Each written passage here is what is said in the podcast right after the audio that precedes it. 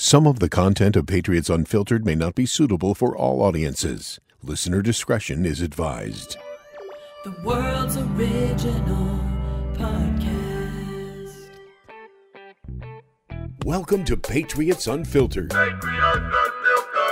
So Max says bye to all of us and starts to kind of like he's about to shift his weight, walk away. Sees Evan. Oh, Evan, what's up, brother? How you doing? Evan's like, I'm great. How are you? And Mac goes, just itching to get back out there, babe. Wow. he dropped Call the them babe. And I don't. I think That's Evan. a Brady thing. Evan was just dropped lost his for words. He said to me, he was like, you know, uh, ready to go and uh, let's ride. I think was the other thing. And then he's like, Oh, wait he a second, "Let's that's ride." That game Like, was over in the first quarter. right. Oh my gosh. First play. You couldn't believe it. I mean, Yeah. it was like bang, bang, bang. You know, if the Patriots were to not make the playoffs this year, that they could be forced to Candidates for hard. I mean, how much would Bill Belichick try to? that would be the year he resigned. He would Like, just be what like, would you that know yeah, what? I'm done. look like?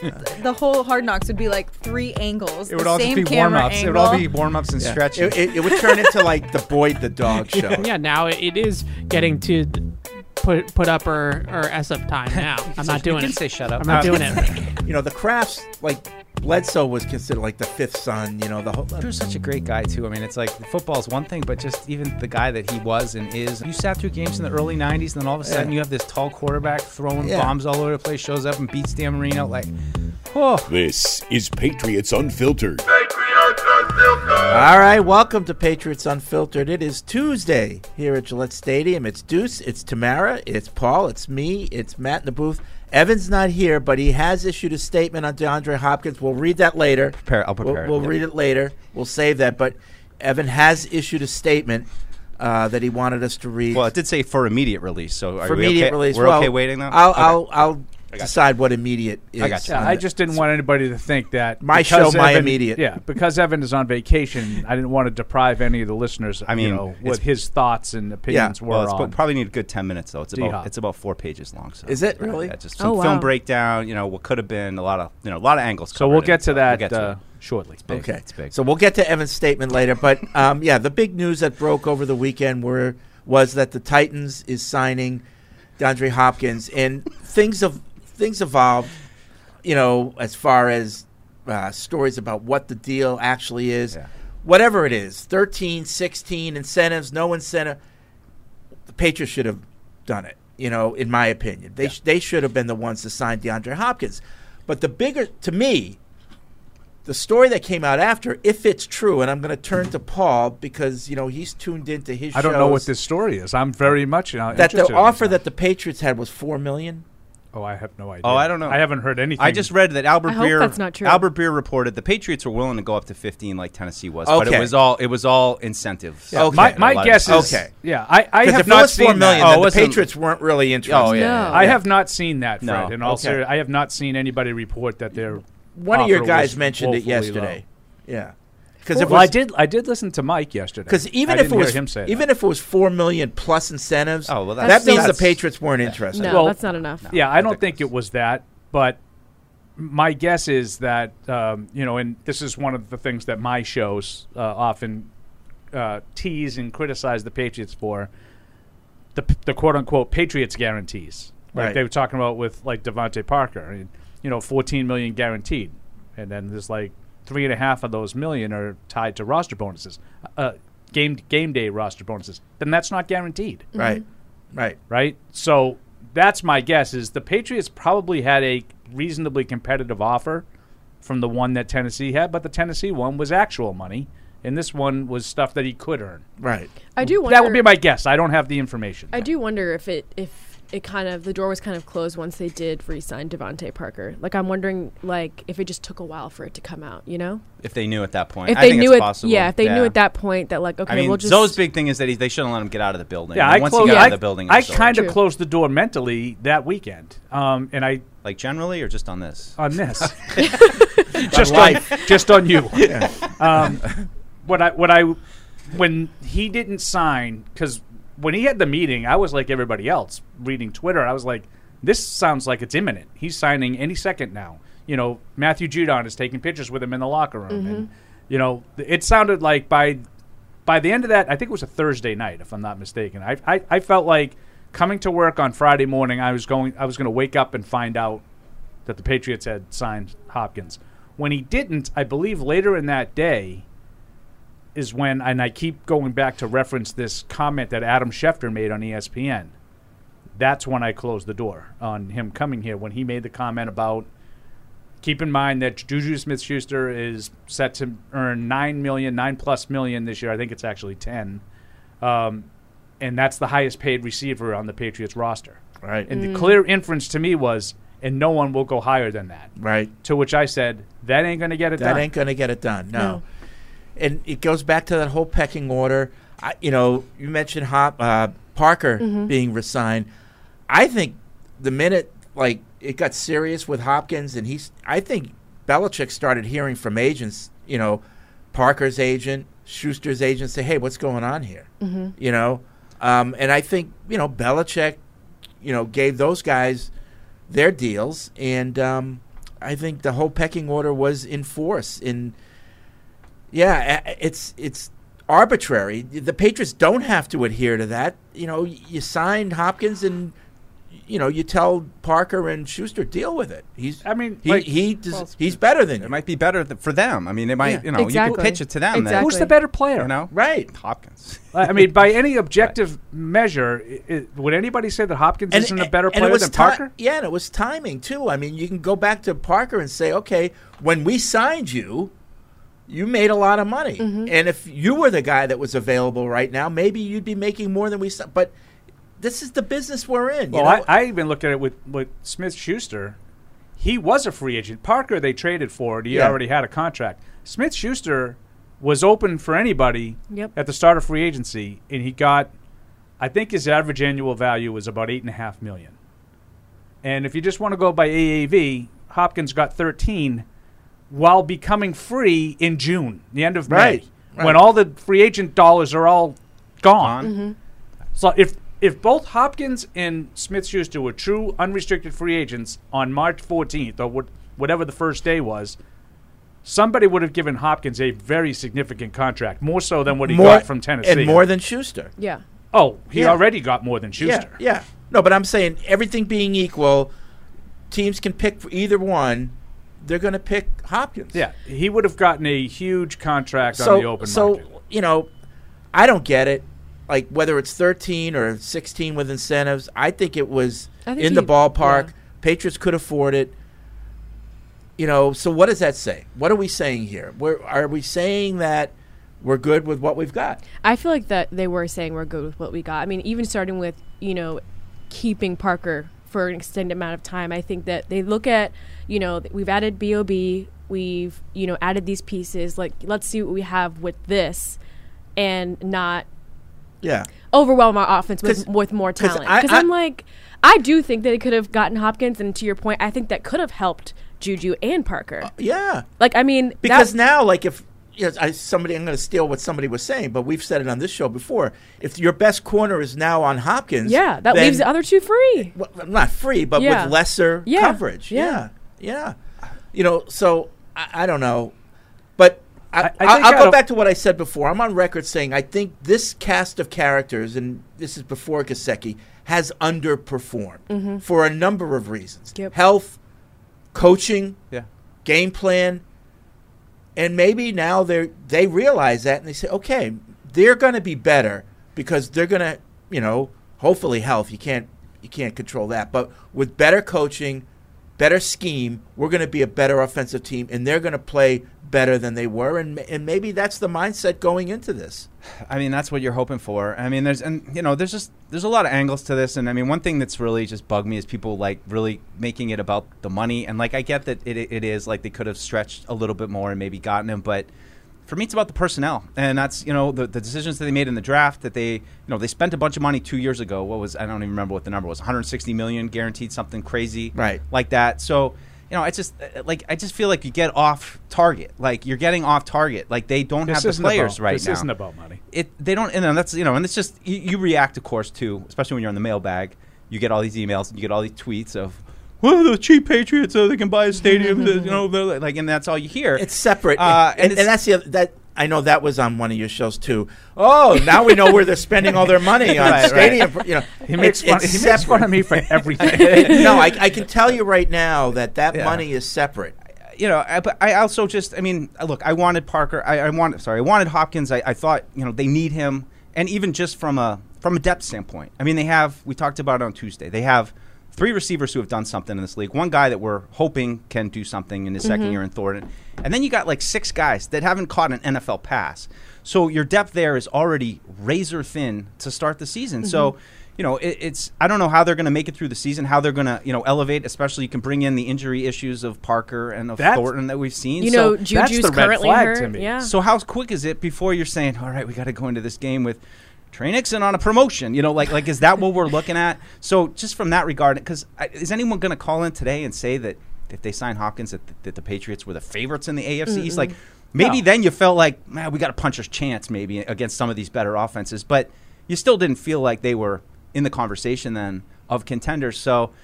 Part of me though is just resigned because this is how they've kind of always done mm-hmm. business. I thought a lot about the Deion Branch thing in 2006, where I, I'm not a totally same situation, but a similar one where a player you kind of need if you maybe just nah, let's bend over a little bit and let them have a little bit extra.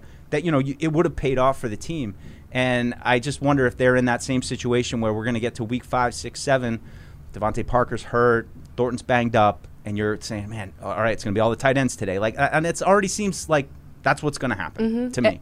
And then I'm also like, Hopkins would have helped see like where Mac Jones really is too, in terms of like last year was kind of like a bust year for him, and you really didn't have much production from him. So now I'm wondering like, okay, if you had Hopkins, you could really see like, okay, can we win with Mac Jones? Are we going to keep him after his rookie contract is over? Yeah, and I mean, Now- and then we got a lot of those questions too. And like, I just like I think it's a good conversation to have because it's like, are you tell is, are people telling me that because it's div- I mean, I, I look, I think this is better than 2001's weapons were. I don't think it's great.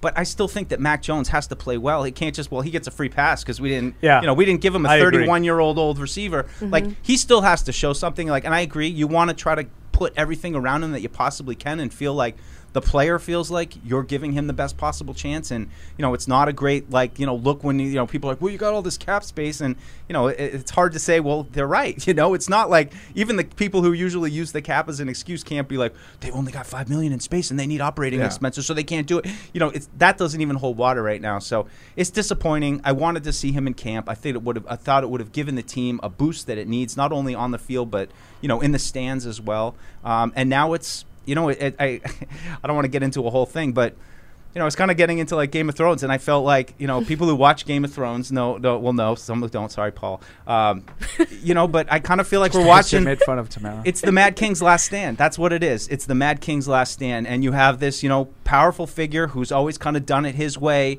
and things aren't going great around him. Things are falling apart around him, and now it's really the question of does he have one last fastball in the bag, or is it just going to kind of continue to go down this path? So that's kind of where I, I land on this, and I want to be pretty clear because I think up front, when we've been talking about Hopkins all along, both Mike and Evan have been much high. I've agreed I wanted Hopkins, but they've been much higher on the the Hopkins acquisition and what it might mean than I have been. I still feel like they would be kind of pedestrian offensively, but I think that they needed him, and he would have clearly been the number one guy for all the reasons that Tamara and Fred said about having other guys slot into their right spots. Blah blah blah. I agree.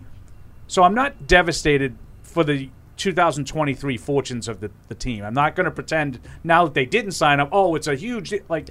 But I just look at what what the statement says more so, and that's the stuff that worries me. And I think you bring up a great point, Mike, with Deion Branch. That's the way. This is very consistent to the way he's always operated.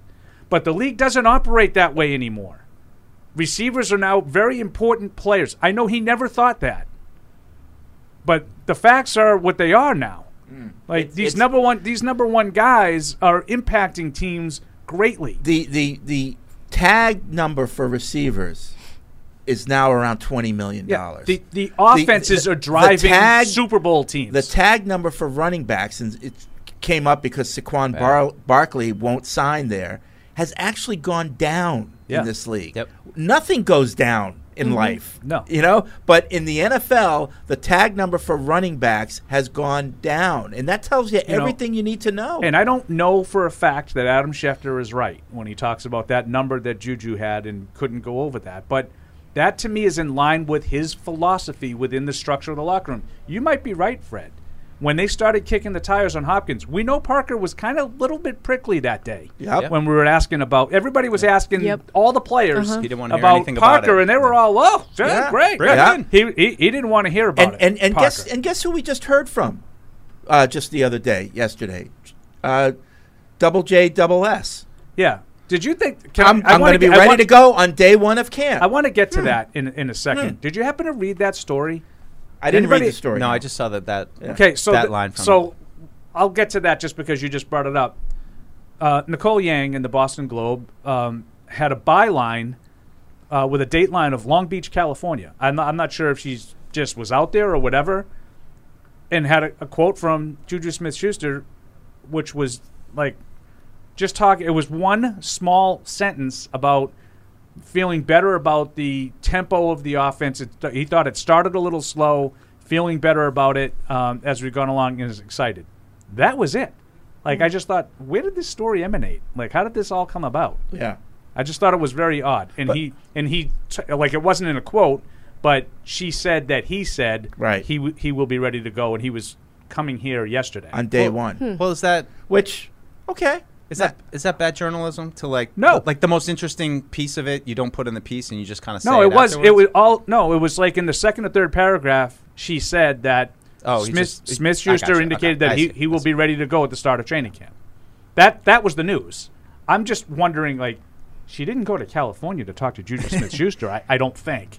It might have been a situation where she was out there on Yeah, out there knows, anyway. vacation, visiting Yeah. family, anything. And so the guy who we never saw somehow- once out there is giving us an update on how it how it all went.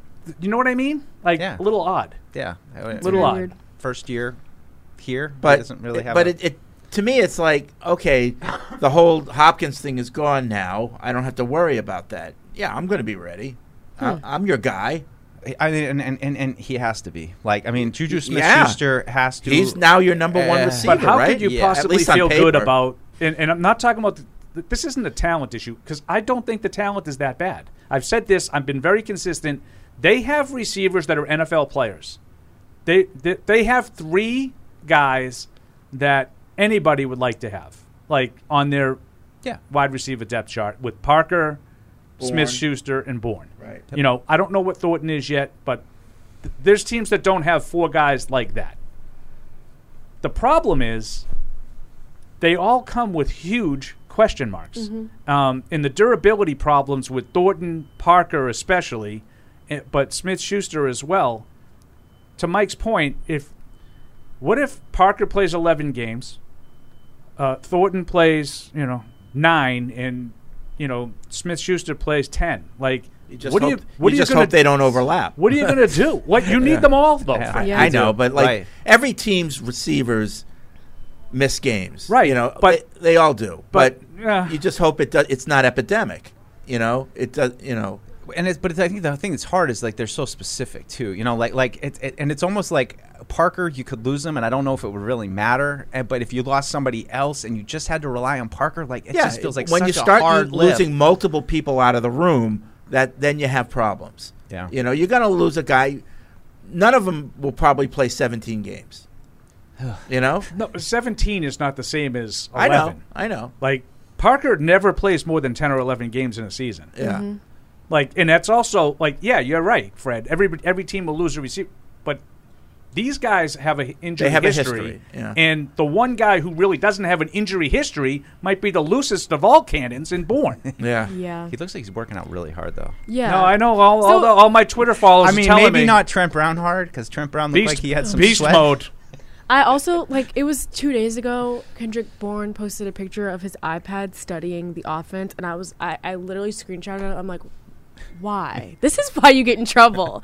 like I don't need to see you. Oh, you could see stuff. It on was the, just the cover, It- but it, it was, was like, like the it was cover, and it was Patriots like- playbook. Like, yeah, like, and it was at- like installation number one. I'm like, why are you posting this? I know, I know. No, it's always, and I, I, I mean, I'm sure it's going to happen next week when we get out there, and he's going to start talking. And you're like, no, no, no, no, no, no, breaks, breaks, breaks. No, don't talk about It this. But I mean, talk about a guy though that I feel like has a, a huge opportunity because I Mm-hmm. do think that he has a little bit of versatility to you know play inside, play outside, you know play out of the backfield a little bit, use him in motion and stuff.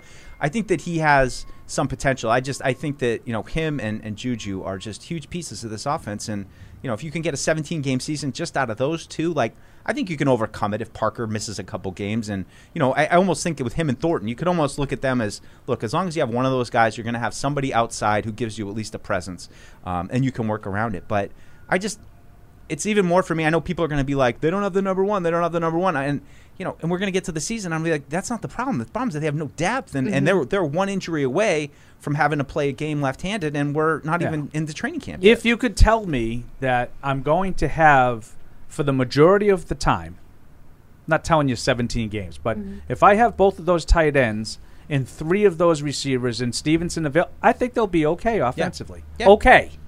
I think they'll be okay. That's a lot of ifs. And, you know, like the old adage is on my show is Freddie, the more ifs you have, Sure. the more losses you're probably going to have. Yeah. Um, if anyone, you know, on the report that I was mentioning, four million plus incentives. If anyone knows of a credible source that had that, please send it to the to the show. And I I, think- and I get to determine whether or not it's credible. Right. I, I think in the meantime, though, I would love to hear the official statement of Evan Lazar. Oh, we've all are we- are we expressed. ready for that? All right. We've all expressed our Fred rolls opinions. his eyes. Okay, so let's no. This is important I- because a lot of people are they need to know what Evan feels. So go ahead, Deuce. All right. Uh, all right. So yeah. official statement from Evan Lazar. Is on- this not going to be read in Martha's Evan, Vineyard? E- Evan, I'm not going to try to do an Evan Lazar impression. Uh, for immediate release on Tuesday's PU, uh, sadness, anger, frustration. I could have justified losing a quote unquote ring chasing Hopkins to Buffalo or Kansas City.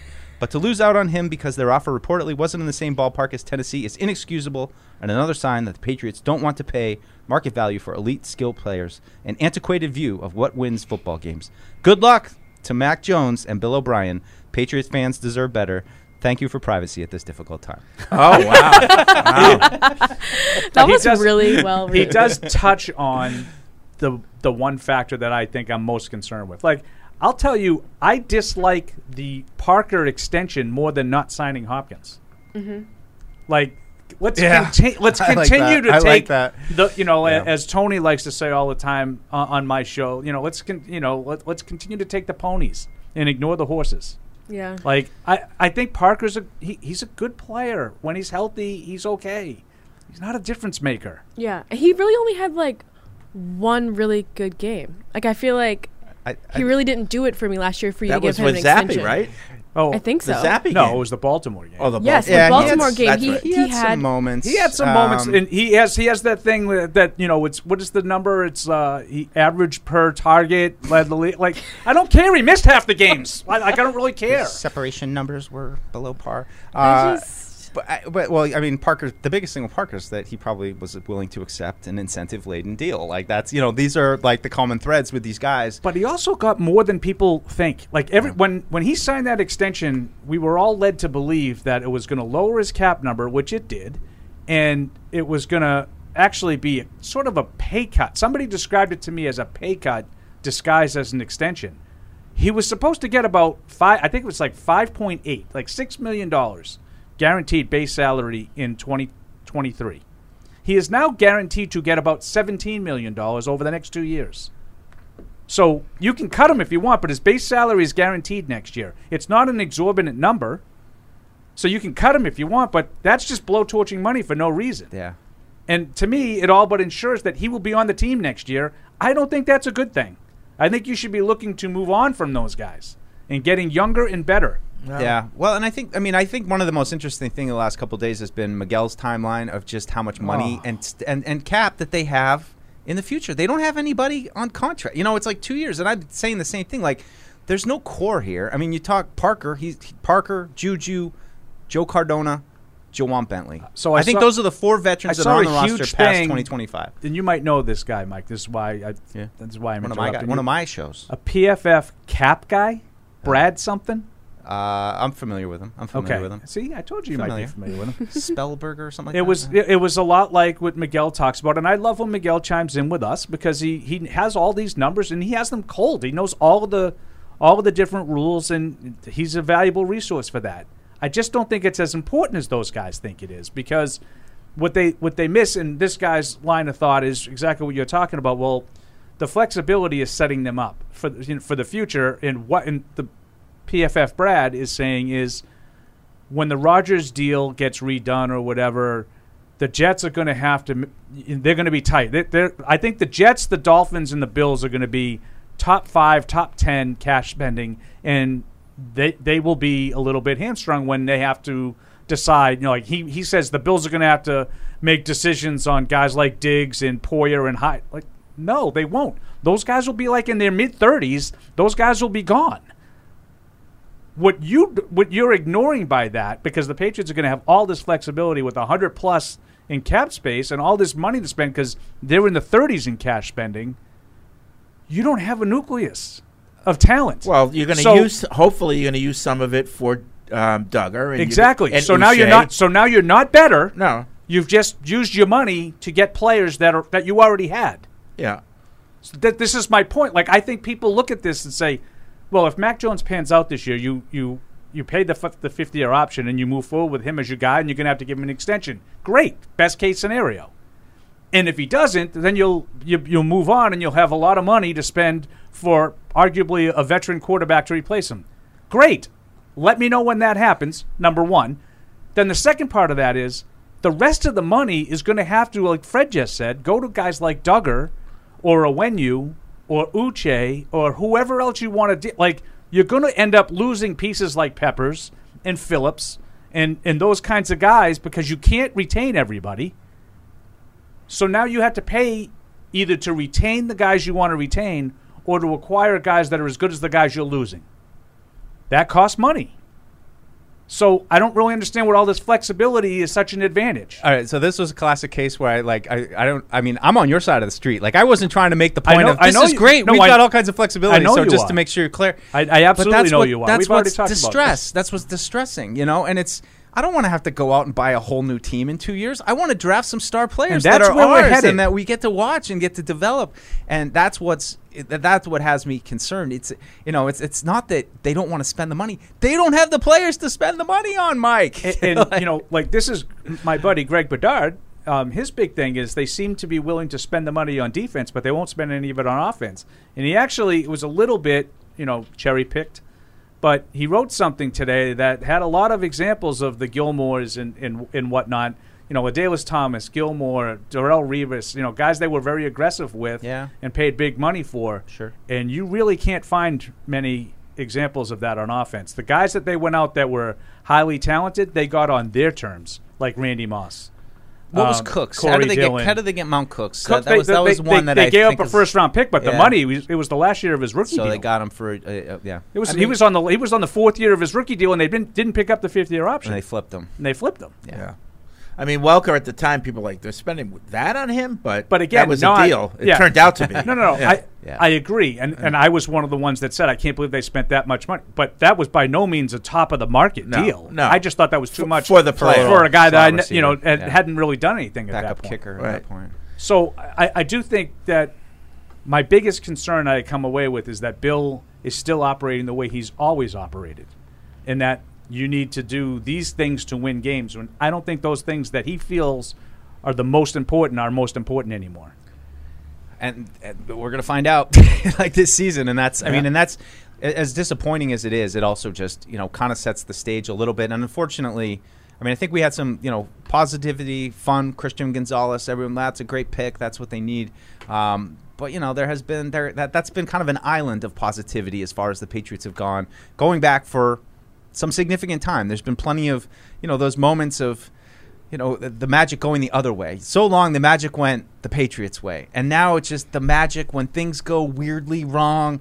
They seem to be on the receiving end of it, whether it's making Yeah. dumb decisions at the end of the game, whether, you know, and I, I don't want to bring the Damar Hamlin thing, but again, just p- put into an impossible position. And, you know, and then not only do they not handle this that that moment, they completely fold right from the opening kickoff.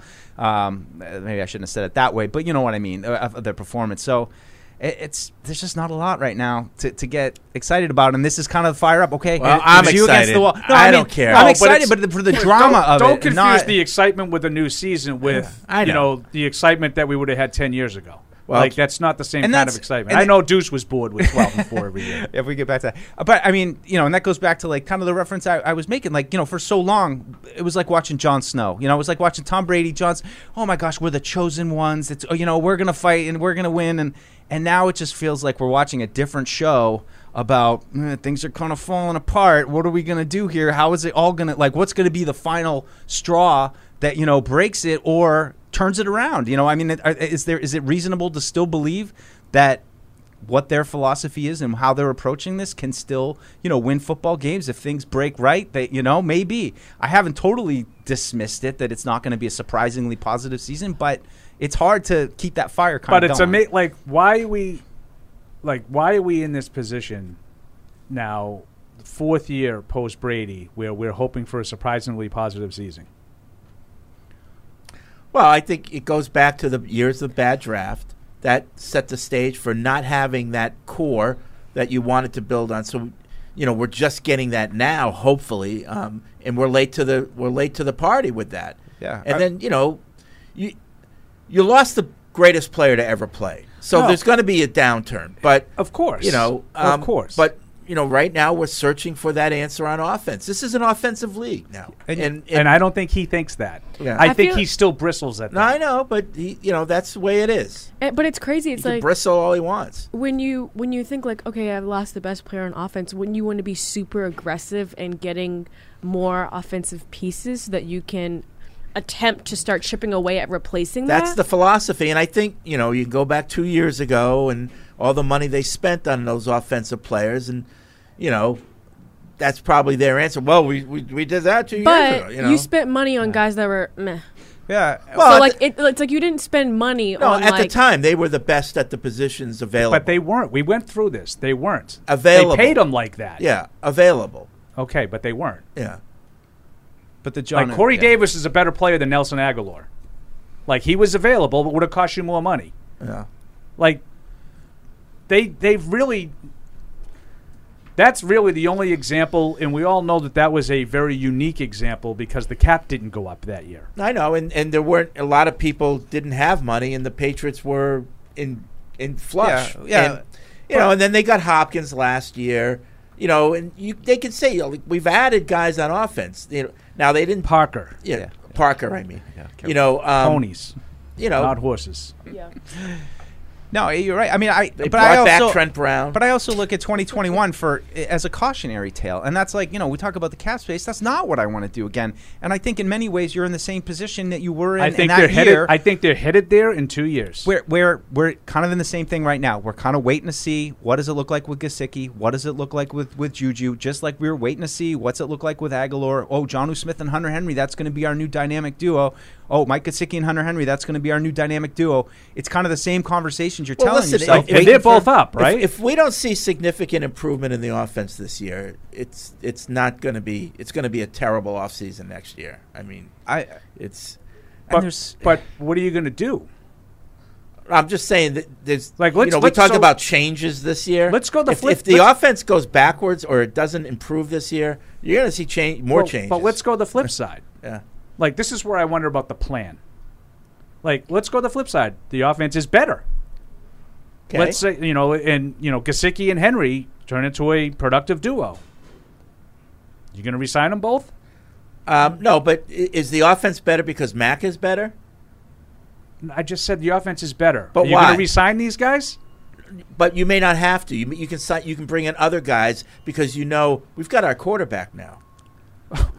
Okay, you think the quarterback is going to be the reason why they're better, not because players make any plays for them. No, this I- isn't Brady. No, I'm just saying That's what I worry about. You just you encapsulated but, but you my call, whole concern. You call those wide receivers ponies. I think the tight ends are ponies too. Okay, so you can find ponies. It's Can harder they? they haven't been able to. It's, but it's hard. You, they found ponies. You called them ponies. No, no, no. This is a hypothetical that it works this year. I, I know, but I'm the s- last two years, Hunter Henry hasn't really done that. What I'm saying is, if Max significantly improves, okay, now we can start build. Now we now we've got our quarterback. Yeah, Now- but but do the math out on that, and then you say, well, Mac had a good year with Hunter Henry and Mike Gesicki, and, and now we're going to strip one Thank of them you, away Mike for Dussault. them. You know, like like, and then it's yeah, but Paul says it's another ponies. So you can find another pony. but they can't. But maybe they're, they're signing Mac. Agholor and Bourne and Henry. They're they're like haven't even reached pony level for the Patriots. Now maybe it's the quarterback's fault. I don't know. I mean, what you got to have happen is, is Parker and Juju, the only and, and Thornton, the guys that you have under contract, go off. But I'd also put another layer to it and say, I don't care what position on offense, you need a young player to emerge, and I don't care if it's Right. offensive line, Sure. if it's tackle, if it's uh, We receiver, talked if about it's that. tight end. You need, I know, and then that's and that's like the the They have no elephant in the room is that they they have major questions at, at the two tackle spots. But if you know one of those young rookie receivers, though somebody has to, unle- because unless they thread the needle with the guy, the only guys that they have signed beyond this year, those three receivers, then even then you're saying, well, he had a great year with uh, with Gesicki, Right. but and I'm saying now so, is going to so cash if they're all ponies, Fred, then uh, this is a hypothetical that it all worked out and they did improve. So now you're just going to say, well, it doesn't really matter who they are because we're going to improve. Because we've so we got to do it all over again because they had all those guys last year except for Gesicki. Well, you'll, and you'll it didn't improve. you know, you've got that money. You'll resign who you think is worth resigning, and we've got our quarterback. So that See, I me- worry. I worry me- about resigning. The resigning part is what I worry about. Uh, okay, but like if Gesicki goes off, and they'll extend the guy. You know. Yeah, Um, see, I don't. I'm not convinced of that. I think if Gesicki goes off, he signs somewhere else, and they they're empowered to say, "We'll just sign another Gesicki." Well, who's available, Max, and maybe it'll work, just- and maybe it won't. Yeah. That's what I worry about. Well, to me, the linchpin is Mac. He's got to improve. Well, and, yes, and you're that- absolutely right about if, that. If he doesn't, then we got bigger problems than finding ponies. yeah, but I think that he's going to look at it and say, "If it works, it's me. I- It's not them." I- and he's going to let them all walk.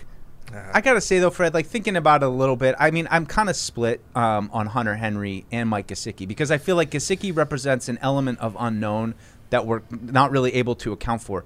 With Hunter Henry, I don't really like. I think he's a fine tight end. Mm-hmm. I don't think he's a great blocker, but I, I have trouble seeing a, a scenario where I come out of this season saying, "Gotta get Hunter Henry back." I could see it with Gesicki, where hey, mm-hmm. this just works. They use him well. Mac likes him. Plus, he's a- and see something new. Correct me, but he's a little younger, right? Huh, Gesick? Yeah, Yeah. And, and certainly not with the injury I history believe that so. I mean, has. you know, I think Hunter Henry is fine, but I, We'll you know, I do I think, they're it's both worth good. a little I bit think of they're a- both good players. I just don't think either, But either one of again, them is great. it's the unknown factor that you're that you're hoping that that's where your hope lives. Your hope lives with the unknown with Bill O'Brien and with the unknown of Juju and with the unknown of Gesicki. Right. And It- after there's a lot of unknowns. And then you you say that, and then you go, what about the tackles? And you're like, that's a problem. well, if yeah. Yeah. we There's don't know. We got a lot on the table, So Freddie. I also have a question. Do you think the Hopkins like not having not allegedly not having the money to you know sign him? Do you think it has to do with Lawrence Guy and him also wanting more money?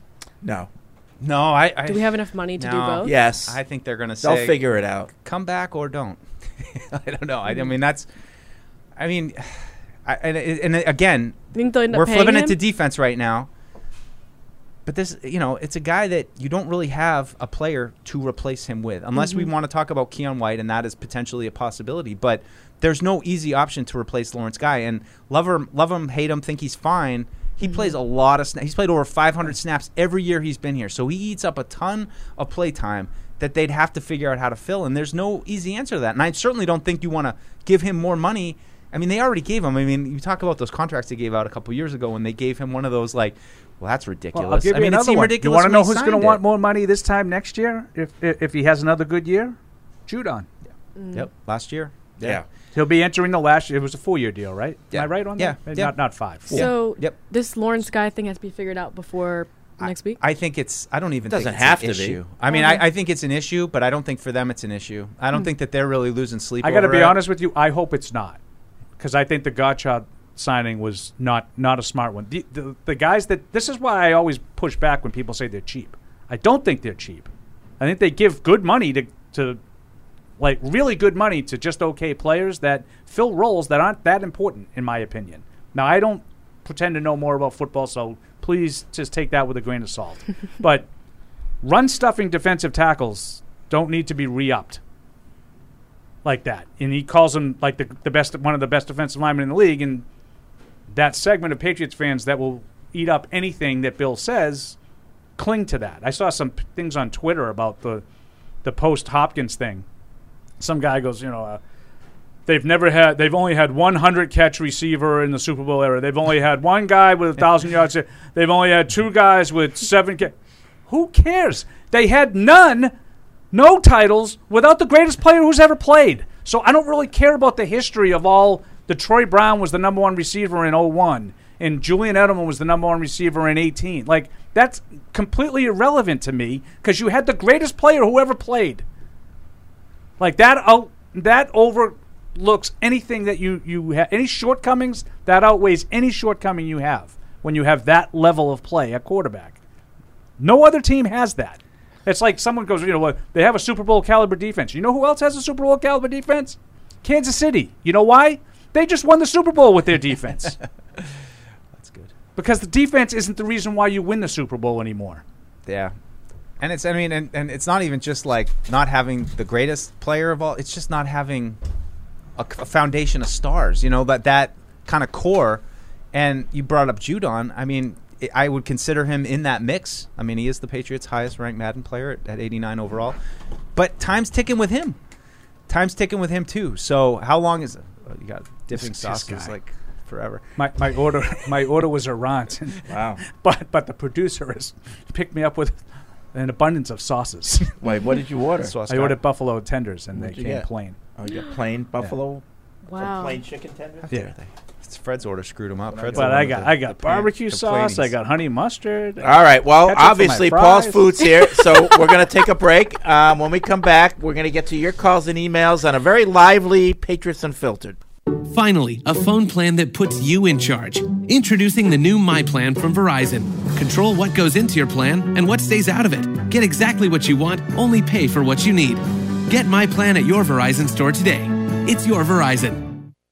Patriot Place is the region's number one shopping, dining, and entertainment destination. Shop your favorites, including Vineyard Vines, Express, Bass Pro Shops, Petco, and more. Enjoy dining at one of our 19 restaurants, including Six String Grill and Stage, Scorpion Bar, and Bar Louie. And don't forget about the entertainment. Explore your inner artist at Muse Paint Bar. Watch a movie at Showcase Cinema Deluxe, or grab a controller and start gaming at Helix Esports. For a complete directory listing, please visit patriot-place.com. How did Verizon build the fastest 5G in the world? We started by building it right with 5G ultra wideband. Then we gave it massive capacity and near zero lag. And it's not just fast, it's 25 times faster than today's 4G networks. This is 5G built right from the network more people rely on, only on Verizon. 5G ultra wideband available only in parts of select cities. Global claim based on open signal independent analysis. 25 times analysis by Ookla Speed Test Intelligence data Q2 2020. When someone accidentally threw away the school play costumes, Oh no. replacements were shipped with FedEx. And with picture proof of delivery, everyone could focus on the perfect opening night. FedEx, where now meets next. For residential delivery only. In sports, if you think joy only happens after you win, think again.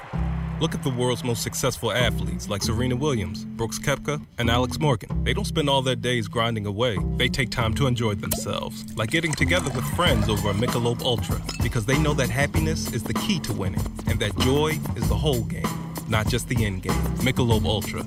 95 calories, 2.6 grams of carbs. It's only worth it if you enjoy it. Enjoy responsibly. AB Michelob Ultra Light Beer, St. Louis, Missouri. Some people are never content with simply being good. Not when they can be great. But it takes a big step to get there. In fact, it takes a leap of faith, a belief in what you're striving toward, and a willingness to make the commitment, day in and day out, to something bigger than yourself. Putnam is proud to partner with those who share their own commitment to performance excellence. This is Matt Light for Putnam Investments, a world of investing. There's no season better than football season. And there's no better place to get in on all of the action than with DraftKings, the official daily fantasy sports partner of the New England Patriots. To add to the thrill, DraftKings has millions of dollars in prizes up for grabs every week. So head to the app now and check it out. If you haven't tried it yet, fantasy football is easy to play. Just pick nine players, stay under the salary cap, and pile up points for yards, touchdowns, receptions, and so much more. There's no better way to put your football knowledge to the test than to compete for a shot at $1 million in total prizes. Download the DraftKings app now and use promo code PATS to get a shot at millions of dollars in total prizes every week. That's promo code PATS to get a shot at millions of dollars in total prizes every week, only at DraftKings. Eligibility restrictions apply. See DraftKings.com for details.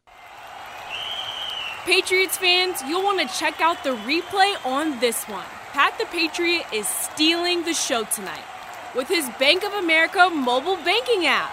That's right, folks. So here we see Pat cheering, and then whammo! Is that Bank of America life plan? Looks like he's saving up for some big future moves. Planning the next vacay, huh, big guy? And wait, now he's paying back his buddy for concessions using Zelle? No penalty there. Incredible. No way! As if that double move wasn't impressive enough, now he's beefing up his account defense with security meter? Holy cannoli, what a performance! Bank of America's digital tools are so impressive, Patriot fans just can't stop banking. Learn more at bankofamerica.com/banking. You must be enrolled in online banking or download the latest version of the mobile banking app only available on select mobile devices. Message and data rates may apply. Terms and conditions apply. Member FDIC. Want to get into the game? Get coached up at Dean College. Equipped with exclusive academic partnerships featuring the Patriots, Revolution, Providence Bruins, summer baseball, and more, our classrooms are set up for success by learning directly from the pros. Dean College has programs in communications, sports management, business, and marketing with unprecedented hands on experiences. Our students take what they learn in the classroom and put it right to work in the marketplace. At Dean College, our students don't just play games, we run them. Visit us at dean.edu.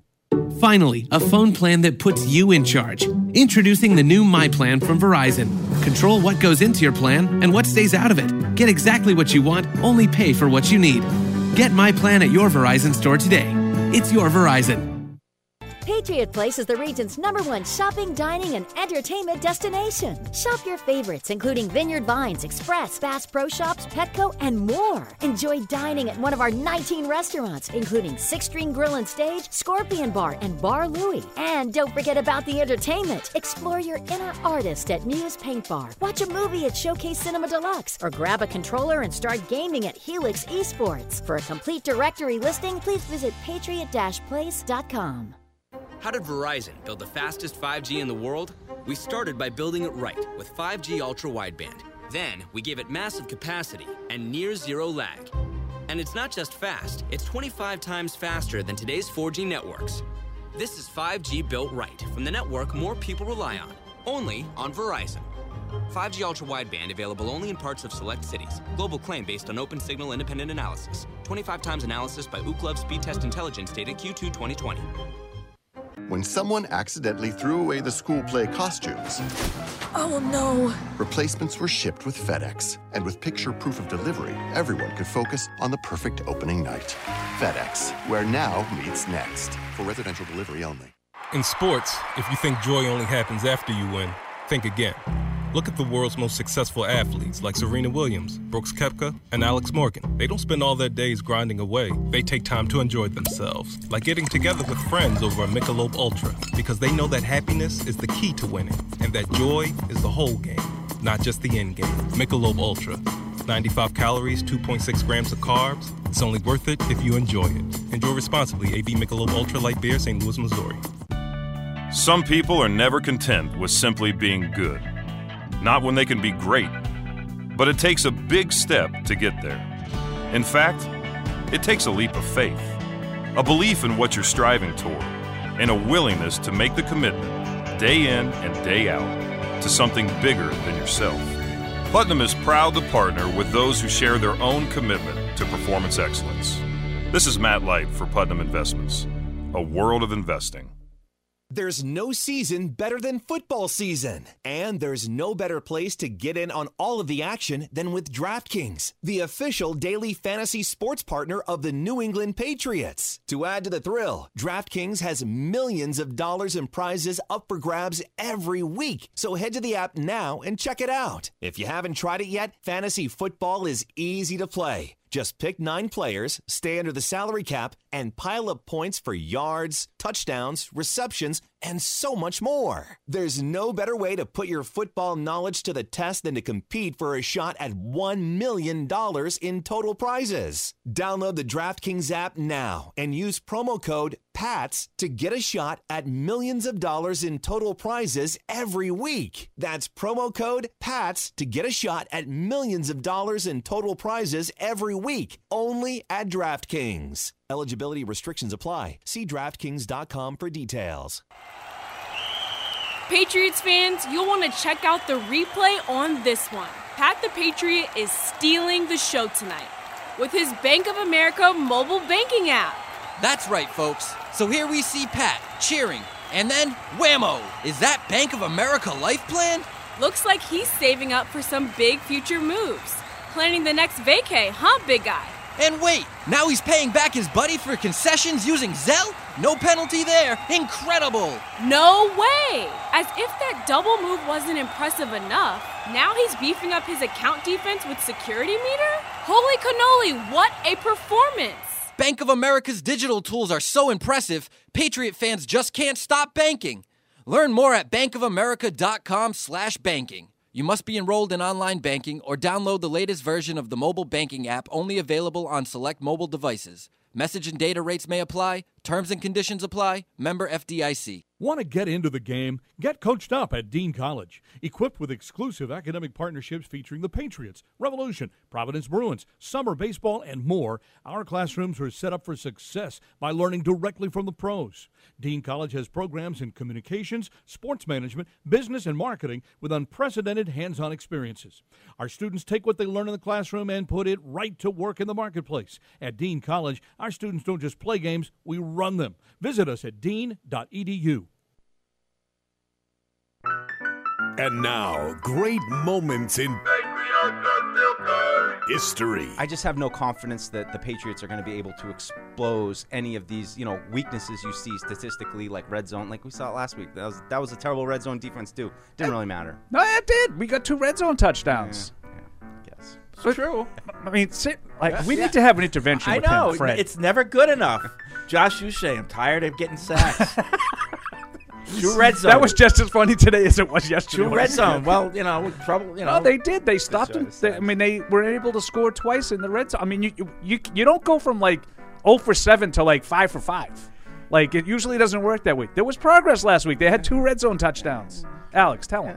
he doesn't Harris- listen to me. Kevin Harris broke like six tackles, got in. And, and, On one play. That was like the first play. He's like, hard to impress. did we throw it into the end zone? at Really all? hard to Why do you impress. like? Oh, Oh, style points. This guy. It, it, it's, it's got to be a You certain know what? way now. You know what? You're no longer allowed doesn't to like do. the dirty Yeah, what?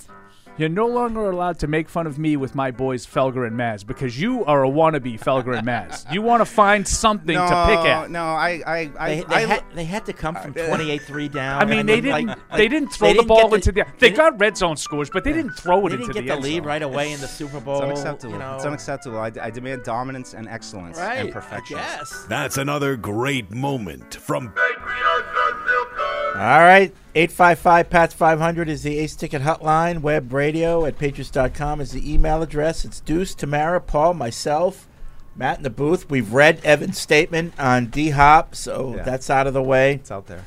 And uh, please respect his privacy for now. You know, his his notifications are on silent. At He's this on- at this difficult He's on time. vacation. It's so hard. He's like he just really wants to watch that film, but he can't. He's got to. He's Yeah. got to vacate.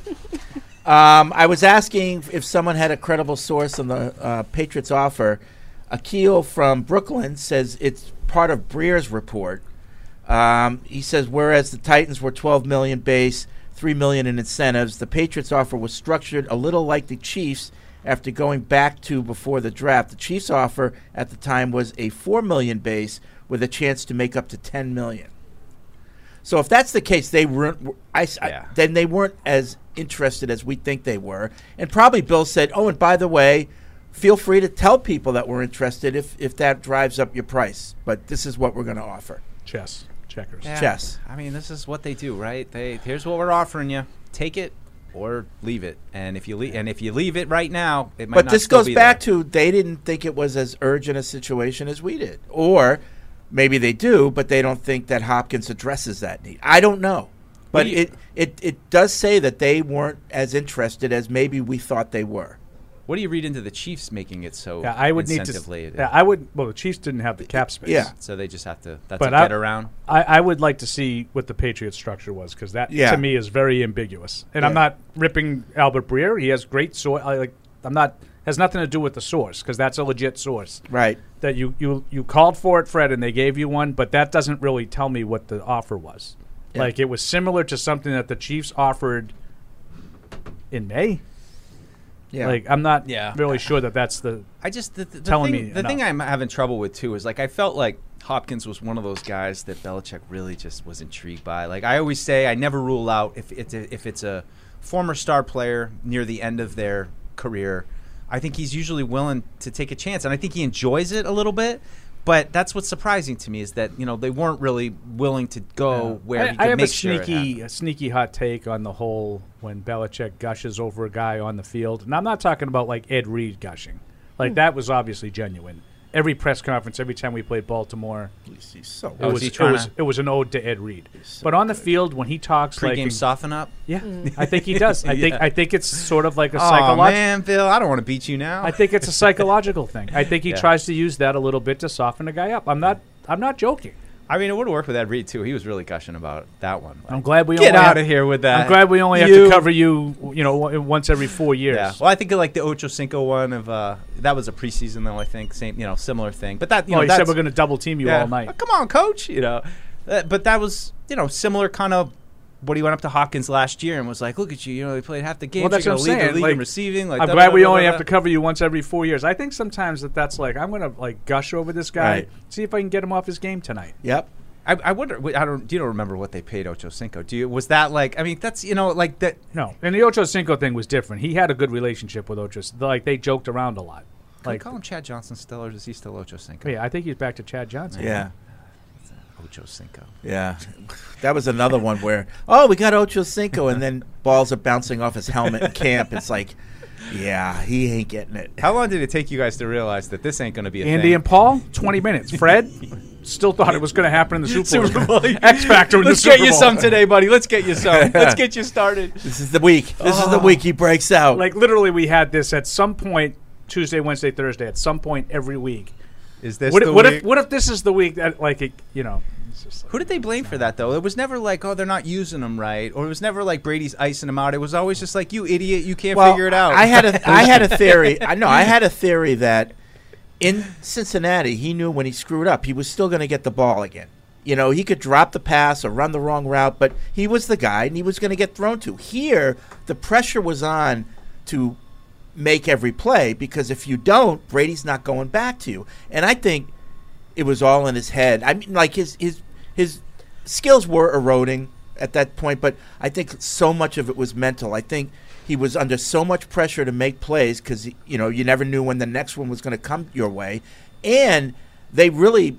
You know, he w- his personality was suppressed as well. I mean, they told him no more of this, no more antics, and he was, you know, a good patriot. He, you know, quote unquote. Oh, you never I heard agree. anything. You never from him. heard anything, and it that's not him. That's Was- not his game. Was he more afraid of Bill or Tom? Uh, both. Yeah. I think he Just wanted total fear of. He really wanted to fit in. He really- did. I think Fred nails it. I think Yeah. it was more mental than anything else. Yeah. Now he also was probably not anywhere near the same physically. No. Like he never did anything after that. He went to Miami. I think he ended up getting cut. Yeah, because he Yep. got in yeah. trouble. So so he was at was the end of his career, but Yeah, he got cut. Like I think he- he was really bad. He was really bad to the point where when he would make a catch, Brady would like.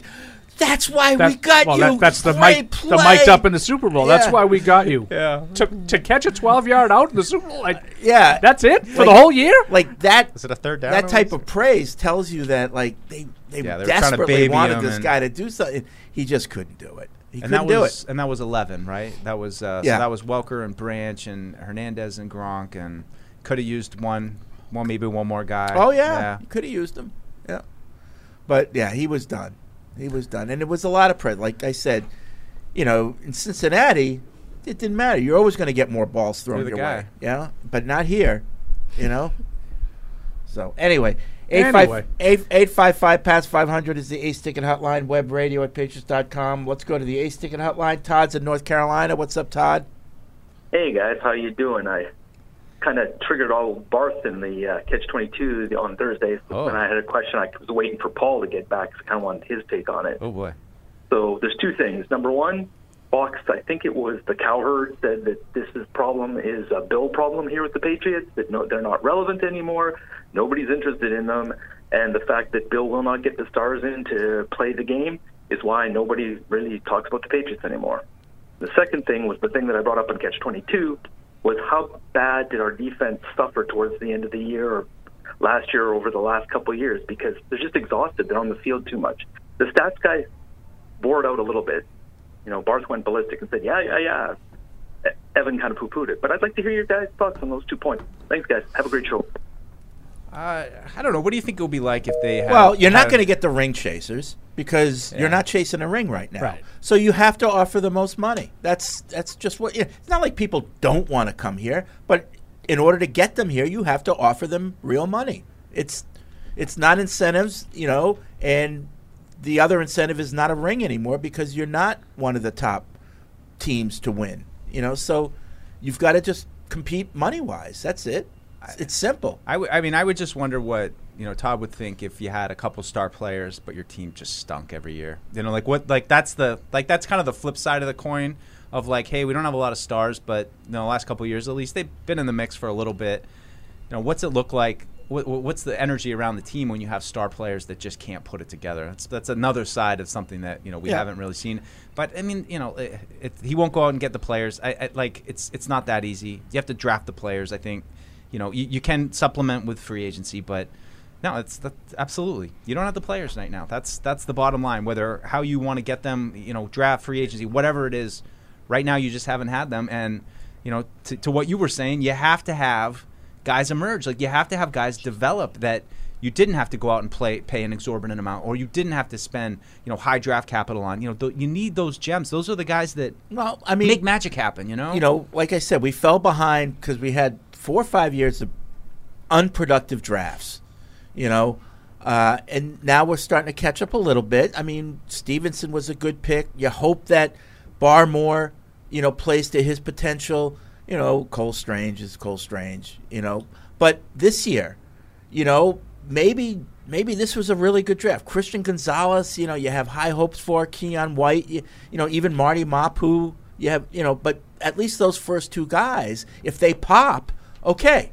Yeah. Now, now we're now we're doing what we're supposed to be doing. You know, absolutely, absolutely. Those are, and you know, I mean, what I was going to say is, you know, everybody knows all the AJ Browns of the world, and you know, but I think for every you know really good championship team, you're you're going to probably find, and, and I didn't do a study on it, but there's going to be those unexpected guys that was a, a fourth round pick that you know now he's playing an important role, and you know, I think the the absence of those kind of guys is just that's you know you're kind of plugging holes with extra free agents here and there, and you know the, the, the sense of continuity is just kind of gone when for so long you just always kind of knew what to expect every month. And, and you know and the other thing is though even if those three top three defensive guys pan out what does it tra- mean like yeah they got another real good defense all right like they've had a really good defense i think we're all just waiting for an offensive guy to, to kind of step to the forefront and, and make some noise and you know bring some juice and that and that's why hopkins was was disappointing Right. So you guys touched on the bill part of that equation, and I think you're right. I mean, I think ultimately it's simplistic, but Bill has final say.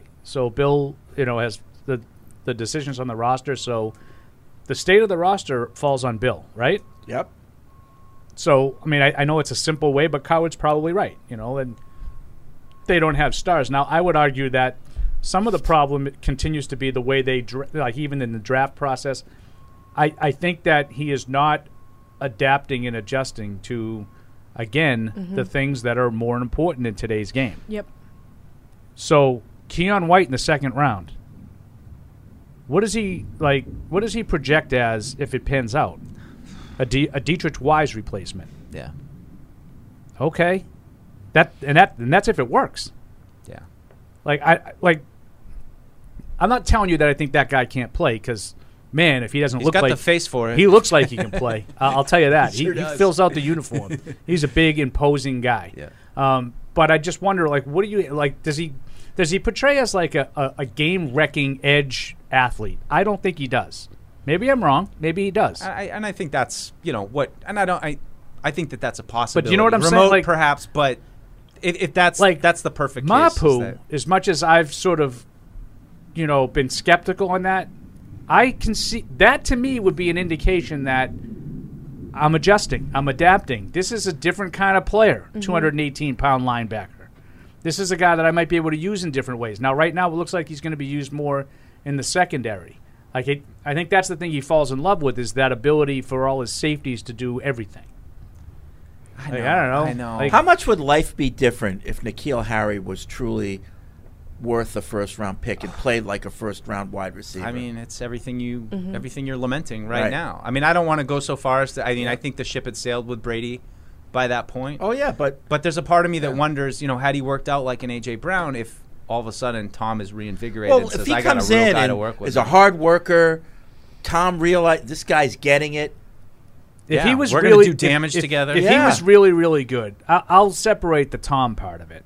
But if he was really really good, and you'd have a, you have a number one ri- wide receiver right now, yeah, I think unless they traded him.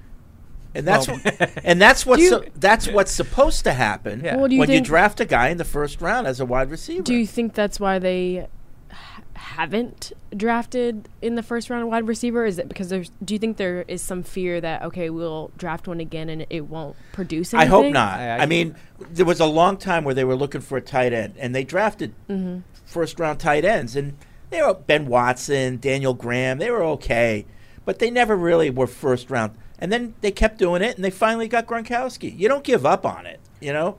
So I hope that that's not the case. Mhm. That they're gun shy because they, you know, N'Keal Harry was such a bust. I mean, and you can play this game with so many. Like, what if Isaiah Wynn had worked out as a left tackle, and you had a franchise left tackle? And we're not talking about all these like, what do we do? You know, like just that stability that you became accustomed to over 20 years is Yeah. gone. And but, but what I worry about is like so we talk about Harry.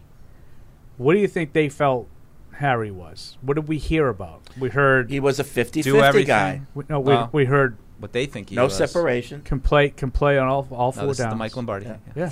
right. Yeah. And if you think if you think he's better than you know if you don't think Keneal Harry is better than DK Metcalf, you're stupid. Metcalf. No, Keneal. He called him Keneal Yeah, I know, Harry. Keneal Harry.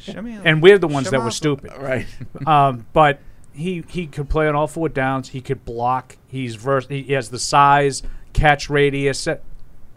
They're looking for unicorns. Like Hmm. Uh, unicorns are really hard to find. Like just find They a should guy. have taken Deebo Samuel. Deebo Samuel. Find a guy who's elite. He's a unicorn, in my opinion. Find a guy who's elite at what he does. Like Justin Jefferson is probably not the best blocker in the game. Right? Who cares? Terry McLaurin probably Right. isn't going to make his living, you know, picking up a safety to turn an 8-yard run into a 12-yard run. But they're elite receivers, you know? Like why can't you just draft that? And I think that's why like I think that's part of the problem, like why they can't because I think they try like They're trying to check too many boxes instead of just you know, a lot of people didn't think Isaiah Wynn was uh, was a tackle, Yeah. but they knew. Like we we have it differently. Like it's I don't think it's it's just you draft a guy and he doesn't pan out. I think sometimes what he's looking for is harder to do. You know what I mean? And I- I think it's the you know, Cole Strange is another guy. Like if, if they took Cole Strange in the fourth round, you wouldn't think you'd be sitting there saying, "This is another Michael It's Owenu." like City Sal. Let's go. Mm-hmm. right? Another Michael Onwenu. You, you, you, he's in there. He's playing. It's great, but you didn't. You took him in the first round, and you need more than that out of your first rounders. Yeah. Especially when you're at the point When where you're at. rebuilding. Yeah. It's almost like avoiding the stars and just trying to go for more of like a diamond in the rough. Yep. And it's like I get it. Like you can, you know, coach up someone to be who you want them to be, but I'm also like you also need to have stars too. You- but it, you it need to gets back to my fear. Yeah. You can coach up guys to fill roles Yep. when you have the greatest player who's ever Yep. played. Mhm. Right. You know, he back- thinks he coached up those guys to fill roles. I could. do- I mean, I turned Mike Vrabel into a, from a linebacker. He caught twelve touchdowns. I could do that. Had nothing to do with the guy throwing the ball for all twelve of those. I mean, go down the list of wide receivers they drafted, you know, relatively high that were busts, but didn't matter.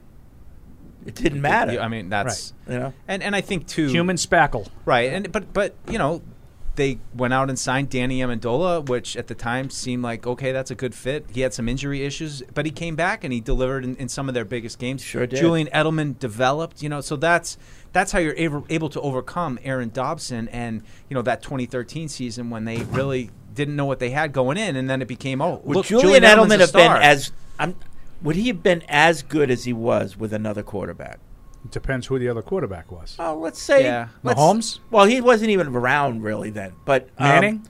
I Manning. just- Yep. Yeah. Okay. I, I think his his he had the athletic quickness that was Yeah. going to be anywhere, and he's just a dog. He got that dog in him, as they say. But like- he's ridiculously athletic, and people don't give him the credit for that. I think Oh, Welker is very similar. I think their athleticism, and I b- believe me, I was as guilty as anybody for overlooking that. Like so, again, sometimes it's easy to just say, you know, I, I, I was wrong. I missed that one. Those guys were different, but to think you could just turn anybody into that, which they started to think, But is but even wrong. but even think about how tenuous Edelman's journey was, even with Brady. You know, I Yeah. mean, and then it Well, was you know injuries, injuries, yeah, and he's buried yeah. on the depth chart. But you know, you'd love to think right now that there's a Julian Edelman sitting on you know in the lower end of the roster. It's hard to say that there is, but you know that's maybe that's another part of Brady that ima- But allows you know, someone we to mentioned two of the best quarterbacks ever to play, Brady and Manning. But I think it take it, you know when you have a, a talent like that that's so raw, like Julian Edelman, never played the position. I think you need a great quarterback to bring it out of them, to teach them how to do it. And you know, and I think that both, you know, he Edelman's so smart. Again, football IQ. I don't know, you know, book smart, but football IQ. He, he's brilliant, and so he got it. Troy Brown's another guy. He he got it. Yeah. You know, um, it it take I you know for guys like that, I think it takes that combination. I wonder like if he was with Kirk Cousins or would he have but been? that's as- but that's a good example. Troy Brown's a good example. yeah. He got it with Drew too. He wasn't the player he was with Drew. He wasn't the only player on the team with Drew like he was in 01. No, I know. But yes, he was an extremely good He player. was he was a with good Drew. player. He was a good player Because he's an extremely good player. Yeah, but did they really use him as a slot guy back then? Yes. Did they? Yes. Yeah. I, I think there's two. There's a part I don't of know. I, I, he, I mean, he made the team as an eighth round pick, Fred. yeah, but I know, and he got cut a few times and came back. You're right, but he was also, you know, good special teams player. But l- And he was I- a, he I- was a very trusty I- slot I'd like to see his numbers. He didn't catch 100 balls like he did in 01 when he was the only receiver on the team. Right. I'd like to see his numbers pre and post Brady. Yeah, well, they're going to get blown through the roof with Brady. Right. Because he was the only guy they had. Okay. Like he wasn't with Terry Glenn. Yeah. And Shawn Jefferson like he was with Drew. But he was a good player with Drew, too. Yeah. I'm Right? not saying he was. I'm not saying he was a bad player. Yeah, but he got better but with Brady. Brady. made him great. And Brady's also better than Bledsoe. Right. Like, yes. And So Brady gonna, and Brady was. Brady when Edelman got here. So it's it's also that psychological effect of uh, I'm, I, I have a chance to play with the greatest quarterback of all time. Like I, you know, that that just sets the bar to, to be motivated. No offense to other quarterbacks, but I think when you go into a place where it's you know Marcus Mariota, Yeah. you know, you're not quite as like oh I got to be on top of it. That's so, I mean, why I think I'm Team that's Fred a- on that. Like, you have to have a a really good quarterback. Like, you can't just have any any like yeah, David Carr. schmo. Yeah, I, I agree. Not with David Carr. I mean uh, Derek Derek, Carr. Derek. Carr. Derek Yeah. Carr wouldn't. Although Derek Carr got a lot out of Hunter Renfrow. Yeah. Yeah. Um, but good one. back to the the uh, the e- the, the call. Um, it was Todd, I think. It was a while ago now. The the defense part of that equation. Oh, yeah, what was that? What did he say? I think he's. I, I, and you guys might have numbers, you and Evan. I don't know if you you do that that indicate it's more of a second half of the year thing. To me, it's opponent driven, not second half of the year driven. Was but it, this was the defense falling off Yeah. at, at the end. Yeah. yeah, like I think in two years ago, it just so happened that you didn't really face any stiff offensive tests until the stretch drive. Mm-hmm. You know, earlier in the year, they got eviscerated by by Dallas, right? Then they had a steady stream of banged up bad teams that they competed against and more often than not beat. They had a seven game winning streak. Then they started playing good teams with good quarterbacks again, and they couldn't stop them. Yeah. Yeah. I mean, Like- Jo- Jonathan Taylor ran all over him. Now, You know, last year, to me, was all hit or miss. You either played a backup quarterback or you had a hard time stopping the team. And that's what I think is going to be the, the, the situation that they're going to have a problem with this year is it's, I It's a think tougher I'll- schedule. I think it on on paper it is a tougher schedule. There's 11 quarterbacks that I think will be tough for them to deal with. Now they probably won't get eviscerated by all 11. Like they'll probably do fine against Daniel Jones, right? But I don't know what they'll do against Josh Allen and Patrick Mahomes. Right, and that's and that and like you know I've s- I love like defense. I love watching the, the you know that's my favorite thing about the game, and it's just the fawning over the multi-safety defense that like and I'm like I'm I, I want to fawn over it, but it just hasn't been effective against the good teams. So you know, at what point do we say? All right, this is like on paper it seems brilliant, you know, like we're we're we're blurring the lines between linebacker and safety, but it just isn't productive, and it I- hasn't. and never say never, because one day you and I will be wrong on this, and some team is going to come in with a pedestrian offense and a defense that's confusing everybody, and they're going to win on the on the back of the defense again, the way the Broncos did in '15, and the way you know the Ravens once did, you know, way back when. I just feel like it's really hard to win that way in this league now. Like to win enough games to get to the Super Bowl and then never have to outscore anybody. Always win 17 13.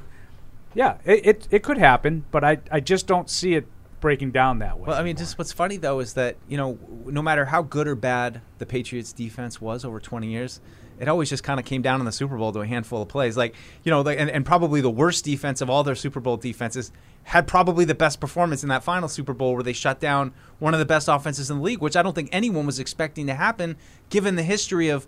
Let's face it, like every game was was a nail biter right down to the end. Where Kinda lucky they didn't have Cooper Kupp that day. absolutely but still you know it's it's just interesting how it plays out like that where it's even you know it's so rare to have one team like the 15 broncos or the the ravens of 2000 that are just Right. that, That- it's that- those are- defense those are rarities. through Right. and through in the in the way the game is now, like to sit there and say, well, you know, well, no one stops Mahomes and Josh. Yeah, that's why I, you know, you want to tell me that it's a top five defense? I'm not telling you you're wrong. It might be one of the five best defenses in football. You know, that and a coupon will get you a free tank of gas at Costco. Like I, I don't really know what that does for you. It doesn't do anything for you if you can't. Where do you get that score. coupon, Paul? I don't know. That's worth a lot of money these days. people are always lined up for the costco gas here but like I, I just I feel like yeah I, I don't think that the, the the defense is necessarily overrated. I hear some people say it's an overrated defense. Mm. I don't necessarily call it overrated. I, I, I call it somewhat irrelevant. Mm-hmm. Well, it's in it's today's in today's NFL. A great defense isn't Well, really great. Right, and, and, and it's I a snarky comment that I made about like you know who else has a Super Bowl caliber defense? The Chiefs. Yeah. and it's it's intentionally snarky, but it's true. You need both. It's like your defense can be really good, but if they're on the field for eighty percent of the game, they're not going to be very good when you need them to Well, be. and in how the, in good the are they if they're on the field It- for eighty percent of the game? you How know? good? How, how, uh, No, good it's the good has that defense been the I first know. drive of the game against Josh Allen? Yeah. Yeah. like it's not, nothing to do with like to me. It's just hard to stop competent offense Yeah. in today's game. In today's game, I'm not making fun of the defense. Yeah. I just think the it's everything is stacked against defense. Yep. But it seems like we're all kind of at the point where like you you have to be good, but it really just comes down to situationally. You know, you have to make those plays within. Do you, I mean, do you think that they still think that you can be that good? Like that's what they're building. I to? think they think they can win with defense. Yeah, That's my my major concern about everything is that Bill still thinks it's 2006. Mhm. I don't have to have the best of all all over the place. I can I can do it. I can win with defense. We can run the ball. We can do like I mean, that's just- my concern. I mean, just say they're coming off their worst offensive season in at least two decades, And and, he the looks first at it and three says, "We pi- win eight and the and first three picks were all on the defense. right? He looks at us. I won eight games with that that offense. That's what that's what he, he thinks nothing of offense. Mm-hmm. All right, let's get Like, back. I know it's it's Greg Bedard's big take, but I don't think he's wrong. Let's go back to the phones. Uh, T- Mike in Tampa has been holding on. What's up, Mike? Hey guys, so when I uh, think of our team right now, I kind of feel like we're the guy on the beach digging the hole, then looking up and seeing the big mound of dirt. Oh, that's impressive. Not realizing all he's doing is digging himself into a deeper hole. Um, with especially when you look at all the cap rooms that we're going to have. Paul was mentioning it earlier. that's great if you have a nucleus and you only have to go get three, four guys and you or five guys, and you've got a hundred million. Great, you can go get five top of the line guys and absolutely smoke the rest of the world. But when we have nine, ten, eleven positions we got to worry about, okay, now we're back to filling holes with well average everyday. I think that would might be. I think wouldn't call them. Yeah, but we're, I don't um, think we're that far away. Actually, when you you know we're not nine, ten positions away. I don't think. I don't think. Maybe offensively. Yeah. No, I, I, I think you are. I think, you and know, I think that you're going to lose some of the players that you think are part of the nucleus. Mm-hmm. Yeah, I, I, and I don't know. I think we're, I think we're closer than you think, but it comes down to Mac Jones. Um, I think it comes down to both Mac Jones and Bill. I think Bill needs to take some accountability. One for you know what's needed on offense, and two, just for like all of that happened last year. I mean, take some accountability. Like oh, yeah. that was your fault. That was last year. We're not. We're not- No, Paul, this if that I was your may, fault. Go ahead, Mike. Uh, you you made mention of the um, I forget how you put it. Oh, how Bill thinks defense wins championships. And like you said, maybe that used to be true, but he what he what I don't think he counts on as heavily. I'm not going to be dumb enough to say he doesn't know because greatest coach in the NFL. Um, it will keep you from losing games, but that those and you could call it a semantic argument if you Yeah. want to, but to me they're not the same. Yeah, I agree. Thanks for the call, Mike. It will keep you in games. Yeah. Mhm. Good Yeah. defense will will give you a fighting chance. Give you a puncher's chance. Yep. You know, most most weeks, but um, I, I I agree with that that sentiment. I I just think that the the whole notion like they have holes like in a lot of spots. Mm-hmm. And what people don't realize is like, okay, you like Dugger. Well, what if Dugger leaves? Well, that's okay. We have. Well, what if Phillips and Dugger leave? You know, and mm-hmm. maybe you don't have this, you know, oval overly deep, versatile safety core. Like I don't know. Like at some point, you have to I- identify who you think is part of the future, and you have to Yeah. give some of these guys some of the money. Mm-hmm. Yep. Like um, maybe you decide Uche can replace Judon, and he could be an every down player and do that, and you give him a big contract and you let Judon play it out as the older guy and let him go. I don't know if I would agree with that, but that's the example of what you have to. That was the success formula to me of the 2000s into the you know to 2015 or so. You know, it was Matt Light giving way to Nate Solder. And maybe Nate Solder wasn't as good as Matt Light. I- I don't think it's maybe. I don't think he was as good as Matt Light. But there was a plan there, and he was good enough. Mhm. So you didn't drop off dramatically because of Nate Solder. You know? And don't you think that those things like help just keep your locker room in Oh, line? yeah. Because you don't want your team to feel like a bunch of mercenaries, right? Doesn't Like, matter just- how much I produce. They're going to let me go after four years anyway. Right. Sam's in Montana. What's up, Sam? Hi. Hello. Uh, so, um, first time, last time. I mean, uh, first time. Well, if your phone doesn't get better, it's gonna be the last time. I'm sorry to hear that. Uh, so I'll just get into it. I I know Paul at heart. He's a baseball guy. No, he's Uh, an everything wanted to guy. Paul's a, Paul's Paul's take fourth sporter. on a baseball thought experiment. Um, so your QB is kind of like a in baseball if you could run your best starting pitcher out there every game. Um, and so I'm just going to give you some QB pitcher comps, and I'm curious what you would comp Mac to, Paul. Um, so like the guys that have been dominating the league the last 15 years, like Tom, Rodgers, Brees. I would say like Manning is like a Roy Halladay, Mahomes is like a Degrom, Allen. I'd put him like like a Gerrit Cole, Tom, Roger Clemens, or somebody like that. Yep. Um, so I think the hope was that uh, Mac could be like a Mussina or a Maddux and kind of Hmm. have those elite control, elite pitching IQ skills. Yeah, I don't. And I I, I get I, get the I get the flash any of comparison, but I don't see it. Like, uh, you know, skills. Like in baseball, they'd say he has you know swing and miss stuff. I haven't seen it yet. Yeah, Um, so- and, and that's where I would I would go, Sam, with with Fred. And you're like, it's it's all you know, it's all and Mac Jones. It's it's up to Mac Jones. But like, I, I would just ask people, you know, just objectively to step back and say, what do you think the best that he could be is based on what you've seen in two years? So, okay. Let me give you a Boston rotation, and you tell me which guy he is in this rotation. Bronson Arroyo, Oil can Boyd. Oh no. Okay. All right. Josh Beckett, he could he could win a an playoff Arroyo. series for you on his back. Jon Lester, he can be great any given night, but he's probably not gonna win three games in a seven game series for you. Same with John Lackey. Then you got the back end of the rotation, Derek Lowe, John Burkett. That's kind of where I see him. He So could be John gonna Burkett Games, out of those five. but he's not gonna have a, you know, two hit shutout to win a game for you. Yeah, I, I yeah I agree. Crossing sports.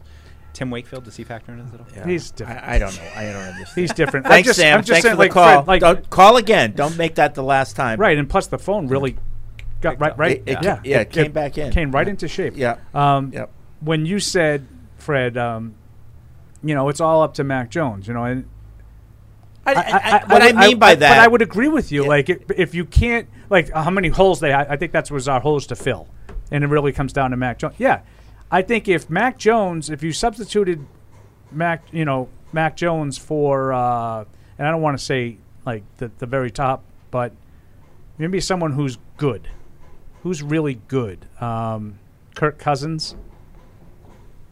You know, I, I think you might have receivers that are okay. Yeah.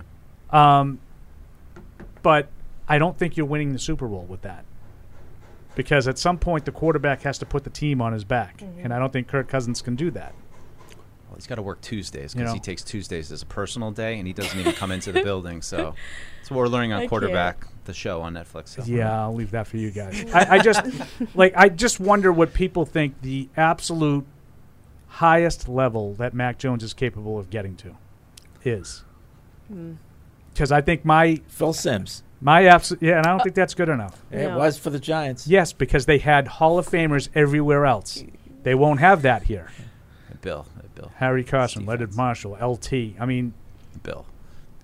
Parcells. Hall of Famers everywhere else. Uh, Dan's in Florida. What's up, Dan? Oh, jeez. Hey, how how you doing? Good. Oh, there you go, Dan. I uh I wanted to I wanted to call in today. Uh, I, I waited for uh I waited for Paul to to uh come back today, but um I know Evan's out. Um, but uh, I wanted to give you guys some takes. What see what you guys think about opinion wise. Uh, I don't know if you guys have been following um Mike Florio's uh uh, discussions throughout the summer. He was just talking about, he just released a report to the Boston Globe talking about how Belichick could possibly be out of a job. He's wor- he's worried about his future in New England after if he goes another season uh, not making the playoffs. Basically, it goes back to March when uh, Kraft was talking about how he wants to be back in the playoffs and even mentioned possibly being the Super Bowl.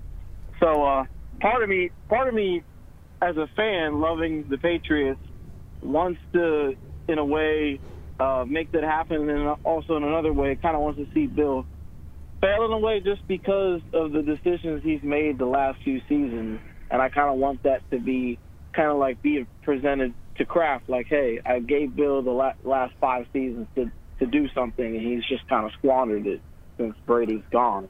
So that's one point there. Um, my other point with us losing Hopkins, I'm not really surprised, but um, kind of disappointed at the same time. But I don't blame Hopkins for wanting more money. Oh no. Um, and then my third take is uh, since they didn't really get anybody else, I think our only option right now is to go after uh, Dalvin Cook. And again, I know we talked about you guys talked about the last couple shows saying that does he push you over the top? I wouldn't say necessarily, but I think he's a good additional piece to the offense. I mean, they can't make the offense any worse. I'd rather have them get a tackle than Dalvin Cook. Well, I agree. I mean, uh, yeah, there's just Thanks, Dan. No Dalvin I flat Cook out don't want tackles, but I don't want Dalvin Cook. I think that to me signals like we're gonna like line up with two tight ends and we're gonna rotate the backs and we're gonna play smash mouth football and we're gonna run Stevenson and Cook all day. Yeah. Like, What would you give the I wanna Giants do for that. Saquon Barkley? well, he might be available. Um, it's tough. noth- nothing. It- it- Nothing. yeah. He's also injury prone. Like he hasn't been the same since his first year. I just, I mean, I, I, I, I wouldn't be opposed to Dalvin Cook. It would be fine. I, I get what Paul's saying though, but I mean, I, I just think for me at this point, I just want to see the young guys play. I want to see young guys get a chance and, and see if they can do something with it because that's what. I, I, I don't think signing Dalvin Cook solves a problem, but I think if Pierre Strong gets a bunch of playing time and plays really well this year, That could that solves a problem. problem. That solves a problem. You know, I, I don't. If I, Kevin Harris and Pierre Strong are really good players, that's how you get out of this. Yep. Mm-hmm. Exactly. Like draft picks that play and perform. Yep. So the more of that, the better, as you know, as I see it. And you know, Paul, just to go back to your point too, it's like the offense is what it is, and I I I feel like you're you're you're touching on it with the defense, and I I've really been thinking about it. It's like you know, it just it feels like guys like Judon, guys like Phillips, guys that they actually did find in free agency that were able to perform and and, and carry this defense. They're kind of peaking right now. Like like it's it's kind of passing. Like you're not going to get another level of Judon this year probably. At This best, is- he's probably going to be This is it. about as good. So, you know, it's th- that's staring you in the face. So I I, I totally get your your, your point. and about, I and I go that. back to like my my larger like Kansas City, they couldn't stop Philly in the Super Bowl. They didn't stop them all day. Mm-hmm. They found a way to win the game. Why? Because they won a shootout. Mhm. They were a little fortunate, but they That's had the what cap- that's what happens They when had the win Super Bowls, right? capabilities of get the winning a shootout. Yeah. You kn- you know, and I I just think that if you want to beat the really good teams, you have to be prepared to be in the 30s. Mhm. You can't hope they have a bad day. And And you can't hope you're going to have two pick sixes. Yeah. Like you Convert can't hope you can't hope that your defense. time. Yeah, you can't hope that your defense is going to score. But that's I mean that's what it always was with the Pats, right? I mean, it's it, they always Right. needed a stop or a drive or both in, They in all it. those big games. Yeah. Uh, Johnson Duxbury. Hey, John. Hi, gentlemen. How are you? Okay. Hey. Uh, while I agree with Paul uh, talking about Go- Godchaux, those stupid contracts he signed, the thing that really annoys me is when A, he gets in a spitting contest with the best players, and B, he's got somebody like Onwenu on short money for four years, and then he doesn't re-sign him. That's that's not roster building to me. That's just mu- uh, playing musical chairs with the roster Yep. and and substituting in and out players. So you never get better. You just stay the same. What- yeah, what to me that would be about that would be Dugger. Like Onwenu to me is an example of a position they have actually re-signed. They re-signed Mason and they re-signed Thuney, and I think Yeah, but in Paul, both cases they were kind of mistakes. Him. What? He can play two positions. They don't have anyone like that. Yeah, but you can only play one one at a time. It's not like know you, don't fill two holes with hurt, it. He can get moved over. I know, but you can. Only, it's still only one of your linemen, right? Like Yes. Like you had Shaq Mason on a big money extension. You had Thuney on the franchise tag. That's way too much money to be spending on interior offensive linemen. If Well, if, I- if I- it prevents you from doing other things. Now, some teams you could do that, and they wouldn't prevent you from signing DeAndre Hopkins too.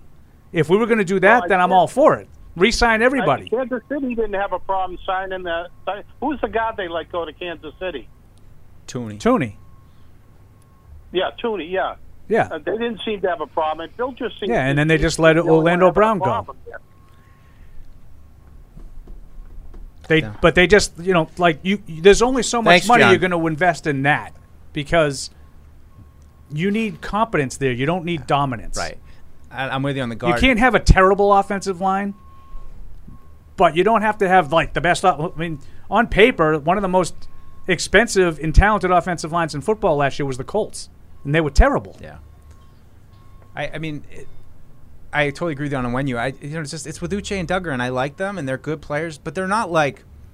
It's not like Judon emerged from the draft and he's getting ready to be a free agent. You know, like a, a, Right. a, a true like and like and uh, we want Dugger to be that guy. If you had He to say right now, if you had to say right now, what do you think there's a better chance of? Those let's take those three guys: Dugger, Onwenu, Uche. Better Hmm. chance that they resign all three or just one of the three? Oh, just one. one, hundred percent, just one. I don't. I mean, I think I think at best they resign Dugger, and that's Mhm. at best, and and that's if they resign any of them. Like, I, I mean, with Uche, I think it's going to be the yeah, you're a third down guy. We can draft another third down guy, and I don't necessarily disagree. I really like Josh Uche as, as a guy and, and his progression, and you know, it's almost like more goes back to what I was saying of establishing a hierarchy and a culture of guys who are here that we drafted, that played well, that were rewarded, and are now the team's It'd be interesting to see how I that just, unfolds. I just don't get why you wouldn't invest in what you have poured into. Like you have poured so much time into into developing these guys, especially the ones that are like great on the field and off the field. It's like why would you not keep them? Right. Well, D- like Deatrich Wise is like you know like that's their example because he's you know amazing off the field, great you Mhm. know, and he's and he's, he's a pretty good guy. Like you know, I mean, he had a, a breakout year last year, but it's you know one of those guys that they can get on their terms, and you know, I just I I wonder what it's like when you actually are staring down the barrel of a player that you feel like is an absolute must resign. And as much as people want to say that Kyle Dugger is an absolute must resign, I don't see him quite in that level. Just I would yet. agree with you, Mike. You know, I agree with you. I- I look like Dugger a lot, What's it look like when Christian Gonzalez finishes his year five and it's like, all right, you drafted him at 21, he's 26, he's got you know f- seven, eight years left. What now? You know, and I don't know if we'll still be in the same position now, but The that's only a thing real about, decision. The only thing about. Dugger is, like I keep talking about, Phillips is probably this is probably it for him. Uh, Pepper signed a two-year deal. Yep.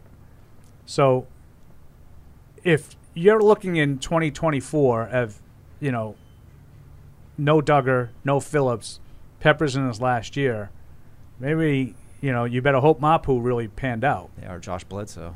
Yeah.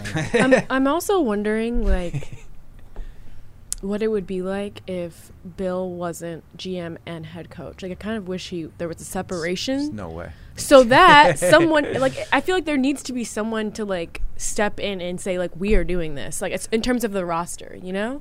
like There'd be a napkin coming Yeah. out and something quickly written on it. Yeah. And then I, I agree with that, but I also think that they're related because I think that he, the reason he believes what he believes from a personnel side is because he caters to his coaching Mhm. style. Mhm. So I, I think they're still related in in a lot of ways. I'm not sure like if you had different players that it would look all that Yeah. different because I think he would coach it the same way. Jeff in Brooklyn writes in, it's really hard to judge that this player is worth it and this player isn't and this player will save the season, etc. Obviously, there are a handful of historic players who can elevate the entire team, but only a handful. I really wanted Hopkins too, but my desires are in a vacuum. Maybe it wasn't the right fit. Where in life is there not a price you are willing to pay and a price you aren't? This is not to say that all of your points and concerns aren't valid and the past few seasons haven't been brutal, but I don't want to disregard Bill's strategy for the overall concept of football and team. I just think there are a lot of factors beyond a singular player's skill set at a certain point of time. Can can you tell me what that is then? what that strategy is? Because I, I mean, I'm willing to listen. I, I'm, you know, I'm stubborn, but I'm not stupid. Like I'm willing to listen to a plan. I just I, I have not been able to figure out what the plan is post Brady. and I don't think the like the players could tell E- you either. You know, like like I mean, has I- been- like we're just coming off this a season. Uh, you know, throw everything else before out the window. Last season was not acceptable the way that No. the team responded to the coaching. And I mean, I think you could hold up 09 because you saw behind the scenes a little bit as another example of that. But I'd never seen anything like that. And I mean, that's the stuff I love. That you know, the team building and pushing the right buttons and all those kind of things. And I mean, I, I got to be honest. It doesn't seem like they're pushing the right buttons right now. Uh, you know, at least up until this point. We'll see what this team looks like and what buttons they try to push for them. But It seem it all seems like a trial and error. Like every year, it's like something else they're experimenting with, trying to find the right formula to find success post Brady. Yeah. see this year. Welcome to the NFL without a quarterback. Yeah, I know. Uh, and no disrespect to Mac, you know what I mean. Yeah. Yeah. Uh, Rob in San Diego via Connecticut.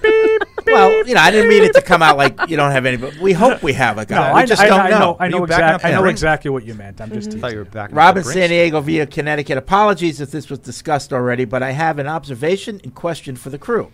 Prior to the draft, many of us were waiting to see what moves Bill might make and were left underwhelmed. Hmm. Then attention went to the draft, maybe Zay Flowers, but that passed with only some late round picks. After the draft, it was Jerry Jeudy and D Hop talk. Long story short, Bill has decided multiple times to not significantly upgrade the wide receiver group. Does this crew think Bill believes he can win with this group of wide receivers? If so, what's worse? Bill punting the position or actually thinking this level of talent can compete? B. Hmm. Yeah, yeah. well- I think he thinks he can coach up this level of talent Yes. to be able to compete. But I mean, look, he did add. I mean, I think in his mind, Juju is probably an upgrade on Jakobi Meyers, and I think that Gesicki probably is definitely going to be an upgrade on Jonnu Smith. So, you know, Mhm. I know there was so much talk about could they get Jeudy, could they get this guy. I, I mean, they did do a couple things, and I think that that for him is enough. That's you- what you know. Do you think it could be like this could be a, a measuring stick for Mac Jones in the sense of like I'm not going to upgrade you all the way.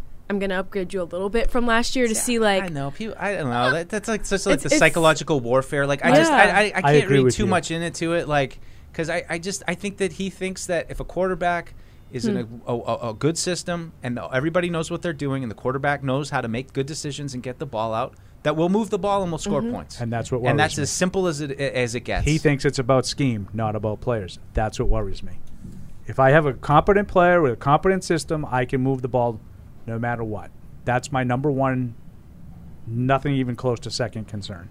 Which is crazy to think then that he put Matt Patricia in charge of the offense if it's so important to him. You know, like Because he mm-hmm. doesn't think there's anything to it. This is my point. Mm-hmm. He just thinks just we- we- we're going 32 to dive. We're going to tell you what to do. just go do it. Just do it. Why don't you do it? Hmm. Uh, Rick and Dallas, thanks for another great show. I won't ask about Hopkins as it's still too depressing to think he chose Tannehill and the Titans over Max. So instead, I'll ask about something mentioned during last week's show. You guys were speaking about the relationship between Brady and Belichick at the start of his career. All the stories indicate Belichick took Brady under his wing and taught him everything he needed to know about the QB position, football, and being a professional. Based on all the reporting, it doesn't sound like Mac has the same type of relationship with Belichick. My question is this Do you think the perceived animosity between quarterback and coach is because Mac doesn't feel he's getting the same mentorship? Also, why would Belichick not invest the same energy into Mac that he did with Brady? Do you ever think maybe Brady deserves more credit than you gave him at the time? Yeah. No, but even Brady said that, you know, he did really help me. And so it's I think it's a good question. Like from a mentorship, from teaching a guy the ropes of playing in the NFL, take it is Belichick giving Mac that attention? And if not, who is? Like what quarterback coming into the league can't use that type of help? I think they all I don't care if it's Aaron Rodgers Well, he or- certainly got it his rookie year from Josh. yeah, yeah, Patrick Mahomes. I, I I think every player, especially a quarterback, needs somebody Mhm. taking them under their wing and showing them the ropes of, of what the NFL's like and how to succeed. For sure, you saw that with Daniel Jones. You saw that with when he didn't have that, and you saw what he was able to do last season. So it'd be inter- interesting to see in another year under Daboll what he's able to, what he's able to do. Right. You know, so you know, was was you know, Joe Judge was the quarterback coach last year. I mean, was he supposed to be doing it? I don't Mm. know. Um, you know, like Paul mentioned Josh McDaniels is a good guy to have Mhm. your first year. Yeah, he certainly had that as a rookie. Yeah. Now he's gone though. You know, Uh, so I Was yeah. he still afforded, you know, like the Tom Bill sit down on Tuesdays? Like, you know, is he still afforded that? I think. I mean, when I Brady came so. in, he had was Charlie Weis the offensive Yeah. coordinator right away that first Yeah, year. yeah. You know, um, but I'm sure Belichick did teach Brady a lot, and and I think a lot of it was through osmosis. Brady saw how Belichick was running his team, team first, all that stuff, and Brady said, "Yeah, that makes sense to me. That makes sense to me." Yeah, and, and- and Brady have- was his number one ambassador. And. I have no doubt that Brady benefited more. You know, like Dick Rehbein his rookie year, and Charlie is the the coordinator, and then Bill at you know at the top. But I just, I'm sorry if I find it hard to believe that like Bill's sabotaging Mac. No. Mm. Oh, I don't think that. No. But trying to like play a game with him I to think when Mac him. came in, Bill was just like he was with Brady. Like he had Josh McDaniels was the offensive coordinator, and the, now he made a decision last year Mhm. that Mac obviously didn't agree with, and that caused friction. I, I think I think last year was a mess, a monumental mess, and I think Bill probably didn't take long for him to realize this is not good. But I, I've made I've made my bed. We now have to sleep in it. And I think he tried to make it work with Judge and Patricia. It- you know, like I'm not going to butt in. Let them work it out. Hopefully, it'll work out. And I'll, I'll never forget that game. I think it was against Minnesota. Mac comes over to the sideline because it was a critical situation, and Bill was standing about 12 feet away, and I could see him. Like, should I go over there and and he didn't get involved in the conversation. I'm like, that's not right. What in this situation, what team's head coach doesn't get involved in the conversation between the quarterback and the coordinator? Of course they're there. And he, he didn't. And maybe I'm making too much of it, but to me it was symbolic of like the situation. Like, you know, Bill knew it was a bad situation and he didn't want to take away from Patricia with the quarterback and then in that moment, but he probably should have. And it, it was just a mess. It was just a mess, and it wasn't going to work. This season needs a 30 for 30, I think, because there's just so much. I, I would just love to know what was going on behind the scenes because they've always Yeah. like prided themselves on finding our identity. You know, things aren't working. 2018, we're gonna find. You know, we're gonna go to a heavy run game. We're gonna we're gonna you know go to even if it's not what we want to do. We're gonna do whatever's best for the team to try to win games. But they had nowhere to go. Like there was no way out of that offense once they started it. And I mean, I can only if if, if all the amateur analysts like us are watching them seeing how bad it is, how how many stupid mistakes, how many things that you never saw around here, then you know what it's like when he's putting it up on the big board down the hall and they're talking about like I mean, he must have been absolutely beside himself. But there was no way out of it. So I I, I just and then how's it all going to translate into this year? And now it's like, oh god, now we're just going to put Bill O'Brien. You, you go just deal with this. Like I don't but I hope that he's helping. You know, I hope he's having these meetings with Mac and that he's passing on his knowledge and all those things that you know are, are most valuable to to the player. You know, I I- I just but I'm with Paul. The people that you know go t- like above the. He's just trying to like rig things so that it, you know, like just to spite everyone, or you know, like he's not No. getting good players I just so he can't can imagine lose games just Well, to show everyone that, that he goes was, like, counter to all the people saying he's just in it to break Shula's record. Well, that's not helping him break Shula's well, record. well, and the other the other part of like the whole Mac thing and how these personnel moves tied like. So the argument is that you need to get as much weaponry around Mac to see what you have. Well, doesn't that kind of go to the Bill thing that we complain about? Like Bill thinks it doesn't really matter. The quarterback doesn't really matter because you get it. Well, that's kind of you. You kind of want him to do it his way. you got to have somebody that's good. Well, I, I I'm I'm talking about the the argument that you you can't find out about Mac Jones Yeah, because right. you have DeVante Parker and Juju Smith Schuster and, Hunter Yeah. Henry and Mike Gesicki. Those aren't NFL players, Right, and I think they like I said at the very top of the show. They you have, believe they, are, have talented and I think they believe they are too. I think they do, You and I think they've underperformed, and we'll see what happens with Bill Yeah. O'Brien But, but my argument is always I fall back on like, okay, yeah, you can stack it and make sure you have a star at every spot around your quarterback. What do I need the quarterback for now? Like, there's nobody in the league that has that. That has a terrible player playing quarterback, but just stars all around him, and they're they're great. Like, no, Tua's okay, and he's lifted by talent around him, sure, but he's good. But he's good. Yeah, Brock Purdy. That'll be that'll Uh, the Rich in test. New York maybe City. maybe Brock Purdy. That'll be- that might be the test of it, but Uh, Rich in New York City. I think at the end of the day, D Hop and Bill O'Brien wouldn't have gotten a- along even if the Patriots paid him. O'Brien made the comment about Aaron Hernandez in Her- Houston when uh, talking to D Hop right before the trade to Arizona. That's something that's tough to forget. I, I don't know what Well, that comment was. What, he, what, what did he said he didn't. want he, he's seen signs of going down an Aaron Hernandez road or Oh, something like that. That's pretty. That that's what caused the whole. Do you guys not read anything? I, thought it was more. I thought it was more. He was taking steroids. He got. He didn't take steroids until he got to Arizona. Oh, okay. I don't know. He was worried about Running with Hopkins some off the crowd- field and who he running with was the with. wrong crowd. Oh. and Hopkins got really offended by it and Mm. demanded a trade. Like that's how that whole thing. Something. I mean, I don't. Interesting. That, that's basically the gist of it. I'm not giving you every detail, but yeah, there was Aaron. The email is right. There was an Aaron Hernandez comment that really got under Hopkins' skin. Hmm. So how do you get over that? Well, supposedly, if you want to believe these stories, which I'm believing that original story, so there's no reason to believe these stories that have come out since about Hopkins that they've worked past that and have no problems, right? Yeah. Like if you really thought that Hopkins wouldn't play for O'Brien, why would he come here? Yeah, why would he come visit? Why I would he come even, and I visit? wouldn't even come visit. Yeah.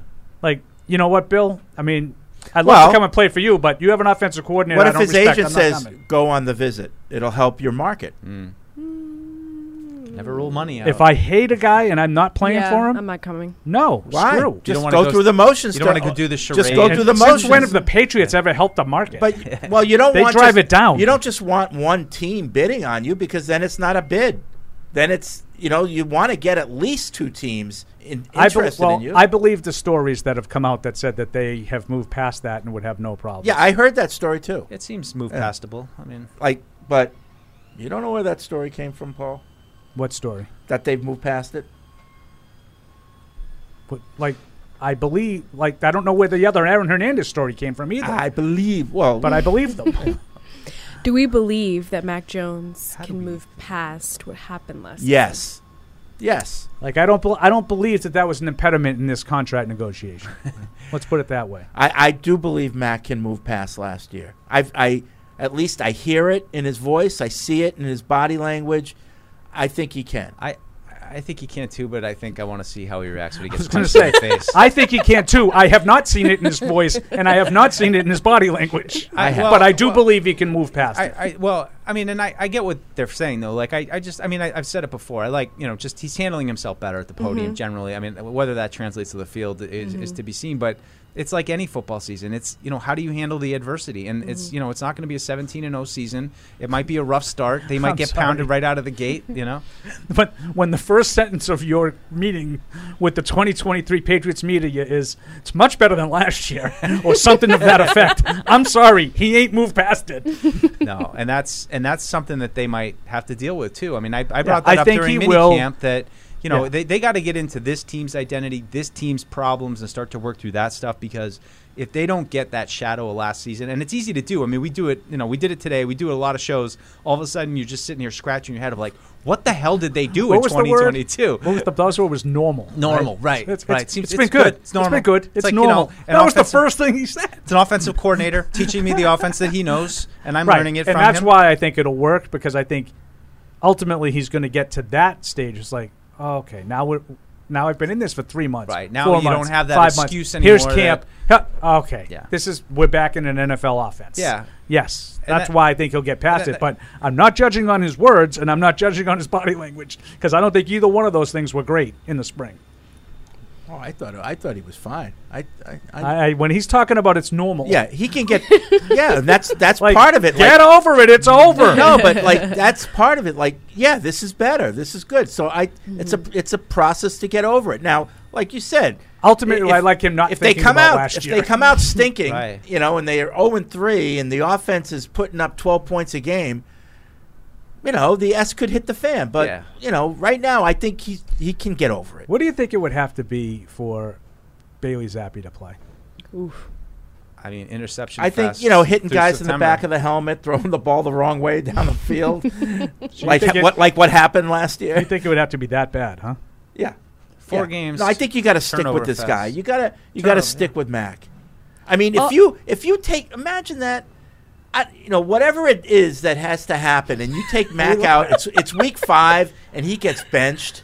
Oh yeah. What well, are we then, then you're doing? losing him. No, you're right. You got to be careful. If you end up, I, I wouldn't be mad if we saw not Bailey Zappe, but another quarterback come in for like specific plays. Trace McSorley? No, you're thinking the other guy. Mhm. Malik. Oh, he's a wide receiver. Yeah. I wouldn't be mad at that. Well, now, I'd- now I'd you're be- about I'd be furious. Well, now you're talking about a whole new offense as well. But Uh, but not all the time. Just Yeah. you know, Couple plays. couple What- plays. Let Matt cool off. Can I just play? Can I play? I like to it- is it play. okay You wanna play? Like to play. Um, You want to get nuts? Let's get nuts. what if, Let's what get nuts. what if we're just wrong? What if we're all wrong About about, what? Zapp- About 'Cause- Zappe. That he's Oh, really oh, good. that he is the that he's guy. really good. I don't know about that guy, but what if he's better than we think he is? What if we're all wrong? It Well, has happened before, you know. I know. Uh, what's Um, what's the guy's name from the 49ers? Brock Purdy. Bro. Everybody There we go. likes to tell me when I'm wrong. Like, and I have no problem admitting it. What if I'm wrong? What if we're all wrong about Zappe? Well, we got to see him. Then I'll it, then I'll be happily then wrong. I'll but be what? But what? as I- long as he gets a chance to play. but it's like, well, what are we doing if we take him out after like four or five weeks? Well, maybe the other guy's better. no, maybe but we're I, wrong. I'm just saying. Hope, pray to God that that's true because you're done with Mac. Right. Mac's done. That's fair. well, you wouldn't make a, a move that's not injury related if you didn't think he was done. Oh, okay. You're not going to take him out unless you don't think he's very no, good. I'm saying he gets benched because of performance. Yes, but but maybe in co- in concert with that, is the other guy is playing better than him in practice, and I want to see what it looks like with the other guy. Yeah. Again, we would have to be wrong in that scenario. Do you think like that- we don't think that Zappe's any good, right? We just think Mhm. he's a backup. Yeah. Mhm. Maybe we're wrong. I just think Mac has to get like because it's not going to be an excuse. Well- Last year, he can't be mad about last year anymore. It's not, you know, like like the, the, the like it's got he got to bury that or else. I, Do you think like I mean, that, now we're getting down a wait rabbit wait hole. wait? But do you think I- so? I- I asked if I could play. I know. What if Zappe is better in practice, but like politics tell you that you need to start? Well, no. Mac? N- Now we're talking about 2001. Brady was, according to legend, Mhm. Brady was better in practice, Yeah. and they were seeing signs. But that's of, that's different though. Bra- Bel- Bledsoe lost his job because of injury. I know, that's fine. but but but I'm talking about just playing. I but hear me out though. I legend has it, you know, re, whether you want to call it revisionist or 2020 in hindsight, but you know, Belichick. uh, People have said that they thought that you know, Brady might be the best quarterback on this team, and they said that before. Charlie Weis said that they may never have made the move. They, they they said that before Bledsoe got hurt, and it was just inevitable. Charlie Weis told me that we may. I said, when would you have made the move? And he said, we may never have made the We move. We may if- never if, if Bledsoe didn't Yeah. get hurt. See, I, I feel like that could happen. But that was different. it's they had It's just given yeah. Bledsoe a hundred million Right. dollar He'd been contract. to a Super that was huge at that He can time. play. I mean, he that's not the case with Mac. Money is and not the an cap issue was here. so constrictive that they traded him the next year. Yeah, so it's amazing how that happened. But they were paying this guy all the money. You know, the cap was even crap then. Well, it's. I mean, th- th- there's no comparison to Mac and Bledsoe, but I, you know, I, I just haven't seen anything out of Zappe, and I would welcome Oh. it if we did. Wait, I know wait, it's all whoa, whoa, whoa! I've seen things out of Zappe. Eh, a couple passes in a game. I, he's a, he, I think he makes quick decisions. I think he gets the ball out of his hand quickly. You know, I think. So like, what if he's better than Mac? That's my question. Yeah. What if we're wrong and he's better than Mac? Then that's good for the Patriots. Then I think you got to. I mean, if they really believed it, I would say trade Mac and Oh, Camp. you yeah. know, get rid of Mac and then just go with it. You know. Yeah. Well, that ain't going to happen. Why? They're not going to trade Mac in camp. No, I'm Well, talking what about if next Love year. Ba- He Bailey? just said it.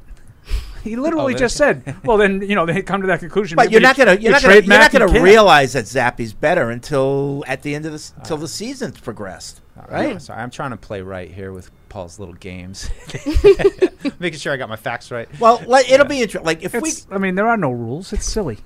you know, like people said that they saw in practice in training camp that Brady's really good. Did you remember that, Paul? But not better than Bledsoe. No. there was, it was, he was much improved. He passed over Damon Huard. Yeah, he there were four quarterbacks on the roster back then, Well, and there he was three leapfrogged that year. I thought it was four. His rookie year, there were four. Yeah. Well, anyway, he leapfrogged to- to everybody the to be the number two. but like, and I'm just being honest here. Maybe I just wasn't paying attention to this guy named Tom Brady back then. But it, I used to just watch Drew anyway. right. I mean, so I'm, like, no, I'm no gauge. there was no like, hmm, this guy. no, but Brady was noticeably bad. I I, I agree he was with better, but I he- agree with. I'd never thought of him as Right. No, Right. And those who say that, oh, I saw it then, I don't know. Well, how often did you guys clock a backup quarterback when Brady was the guy? Were there any any guys that you remember being like, "Whoa, he looks pretty good"? when Brady was the guy, the only guy who ever looked like he had a modicum of ability was Garoppolo. And, Yeah. and and, and that was not apparent I would- immediately. no, but the thing I think about a Garoppolo that impressed me right away was his release. Oh, yeah. he got rid of the not not thinking. I mean, just his Yep, physical release. physical But release. he held the ball But- forever. but, he did But hold then the he- ball. then he got rid of it His rookie his rookie year, Oh. he held the ball forever, Oh, and ran around. It was Yeah. always yeah, he double had no clutching. de- no decisive. then no he played in the preseason And games, and he was like Joe Namath. It was like a totally different guy. Yeah, but his release, you know, his quick release w- is half the time of Brady. You know, there Oh, was yeah. no wind up. It No, was it just stood boom. out. But balls mo- out of you know. most of the guys behind Brady were not no. impressive in practice. Yeah, I mean nobody that like caught your eye and was like, because I mean even I mean were you ever there with Bledsoe though? I mean you weren't realistically considering that anything was going to dethrone Drew Bledsoe No, at and that to point. Fred's point, like, yeah, we thought that Brady might have gotten who- better from Rook, but no one ever. Who was the kid that had a, a few highlights? Um, Michael Bishop? no, no, no, no. Um, playing the hits. Oh, we we were like, hmm, this guy could be the backup. Uh, Hispanic name. Um, come on. Matt Gutierrez. Yeah. Oh, yeah, yeah, yeah. Gutierrez. No, there was a time where we said, oh, he, he could. The only he reason could why he, the only reason why he made the team was because that was the year that Brady tore his ACL. Yeah, but we were. I remember he, we were thinking, oh, maybe he could be number two, and And he turned out he was number two. Yeah. yeah. He was number two behind Cassel. Right. Well, you know, Right. You know what I mean, number two. Right. But he wouldn't have made the team if Brady didn't get hurt. They would have just. No, he's had- crap. He was crap. They would have had Brady and and Cassel. All right. No, there was really nobody. Rohan Davey had some moments in Bad look. preseason. Bad look. No. High Didn't look. Didn't like it. I totally agree. I was like, I can't have my quarterback looking like a linebacker. right. And and who was it? O'Connell that they drafted. Kevin O'Connell was a guy I was Yeah. really high on, but Yeah. he Athletic stunk and- in yeah. practice. Yeah. he couldn't complete the little swing pass. And Mallett was like that too. He couldn't complete the little swing passes Yeah. in, Yeah. in practice, Which is probably the only which pass is all you they ever think run. you You've been could- on enough, enough practices. Checkdowns and Yeah. screens. All right, that's going to do it for this edition of Patriots Unfiltered. We'll be back on Thursday with another edition. Training camp starts on Wednesday in terms of our availability. We'll ha- we'll be live uh, Wednesday, Thursday, Friday next week. So uh, that's exciting, but we'll see you Thursday.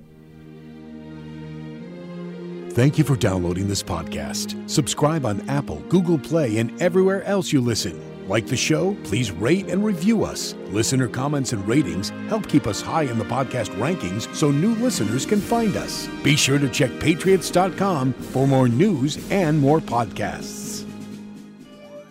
The world's original podcast.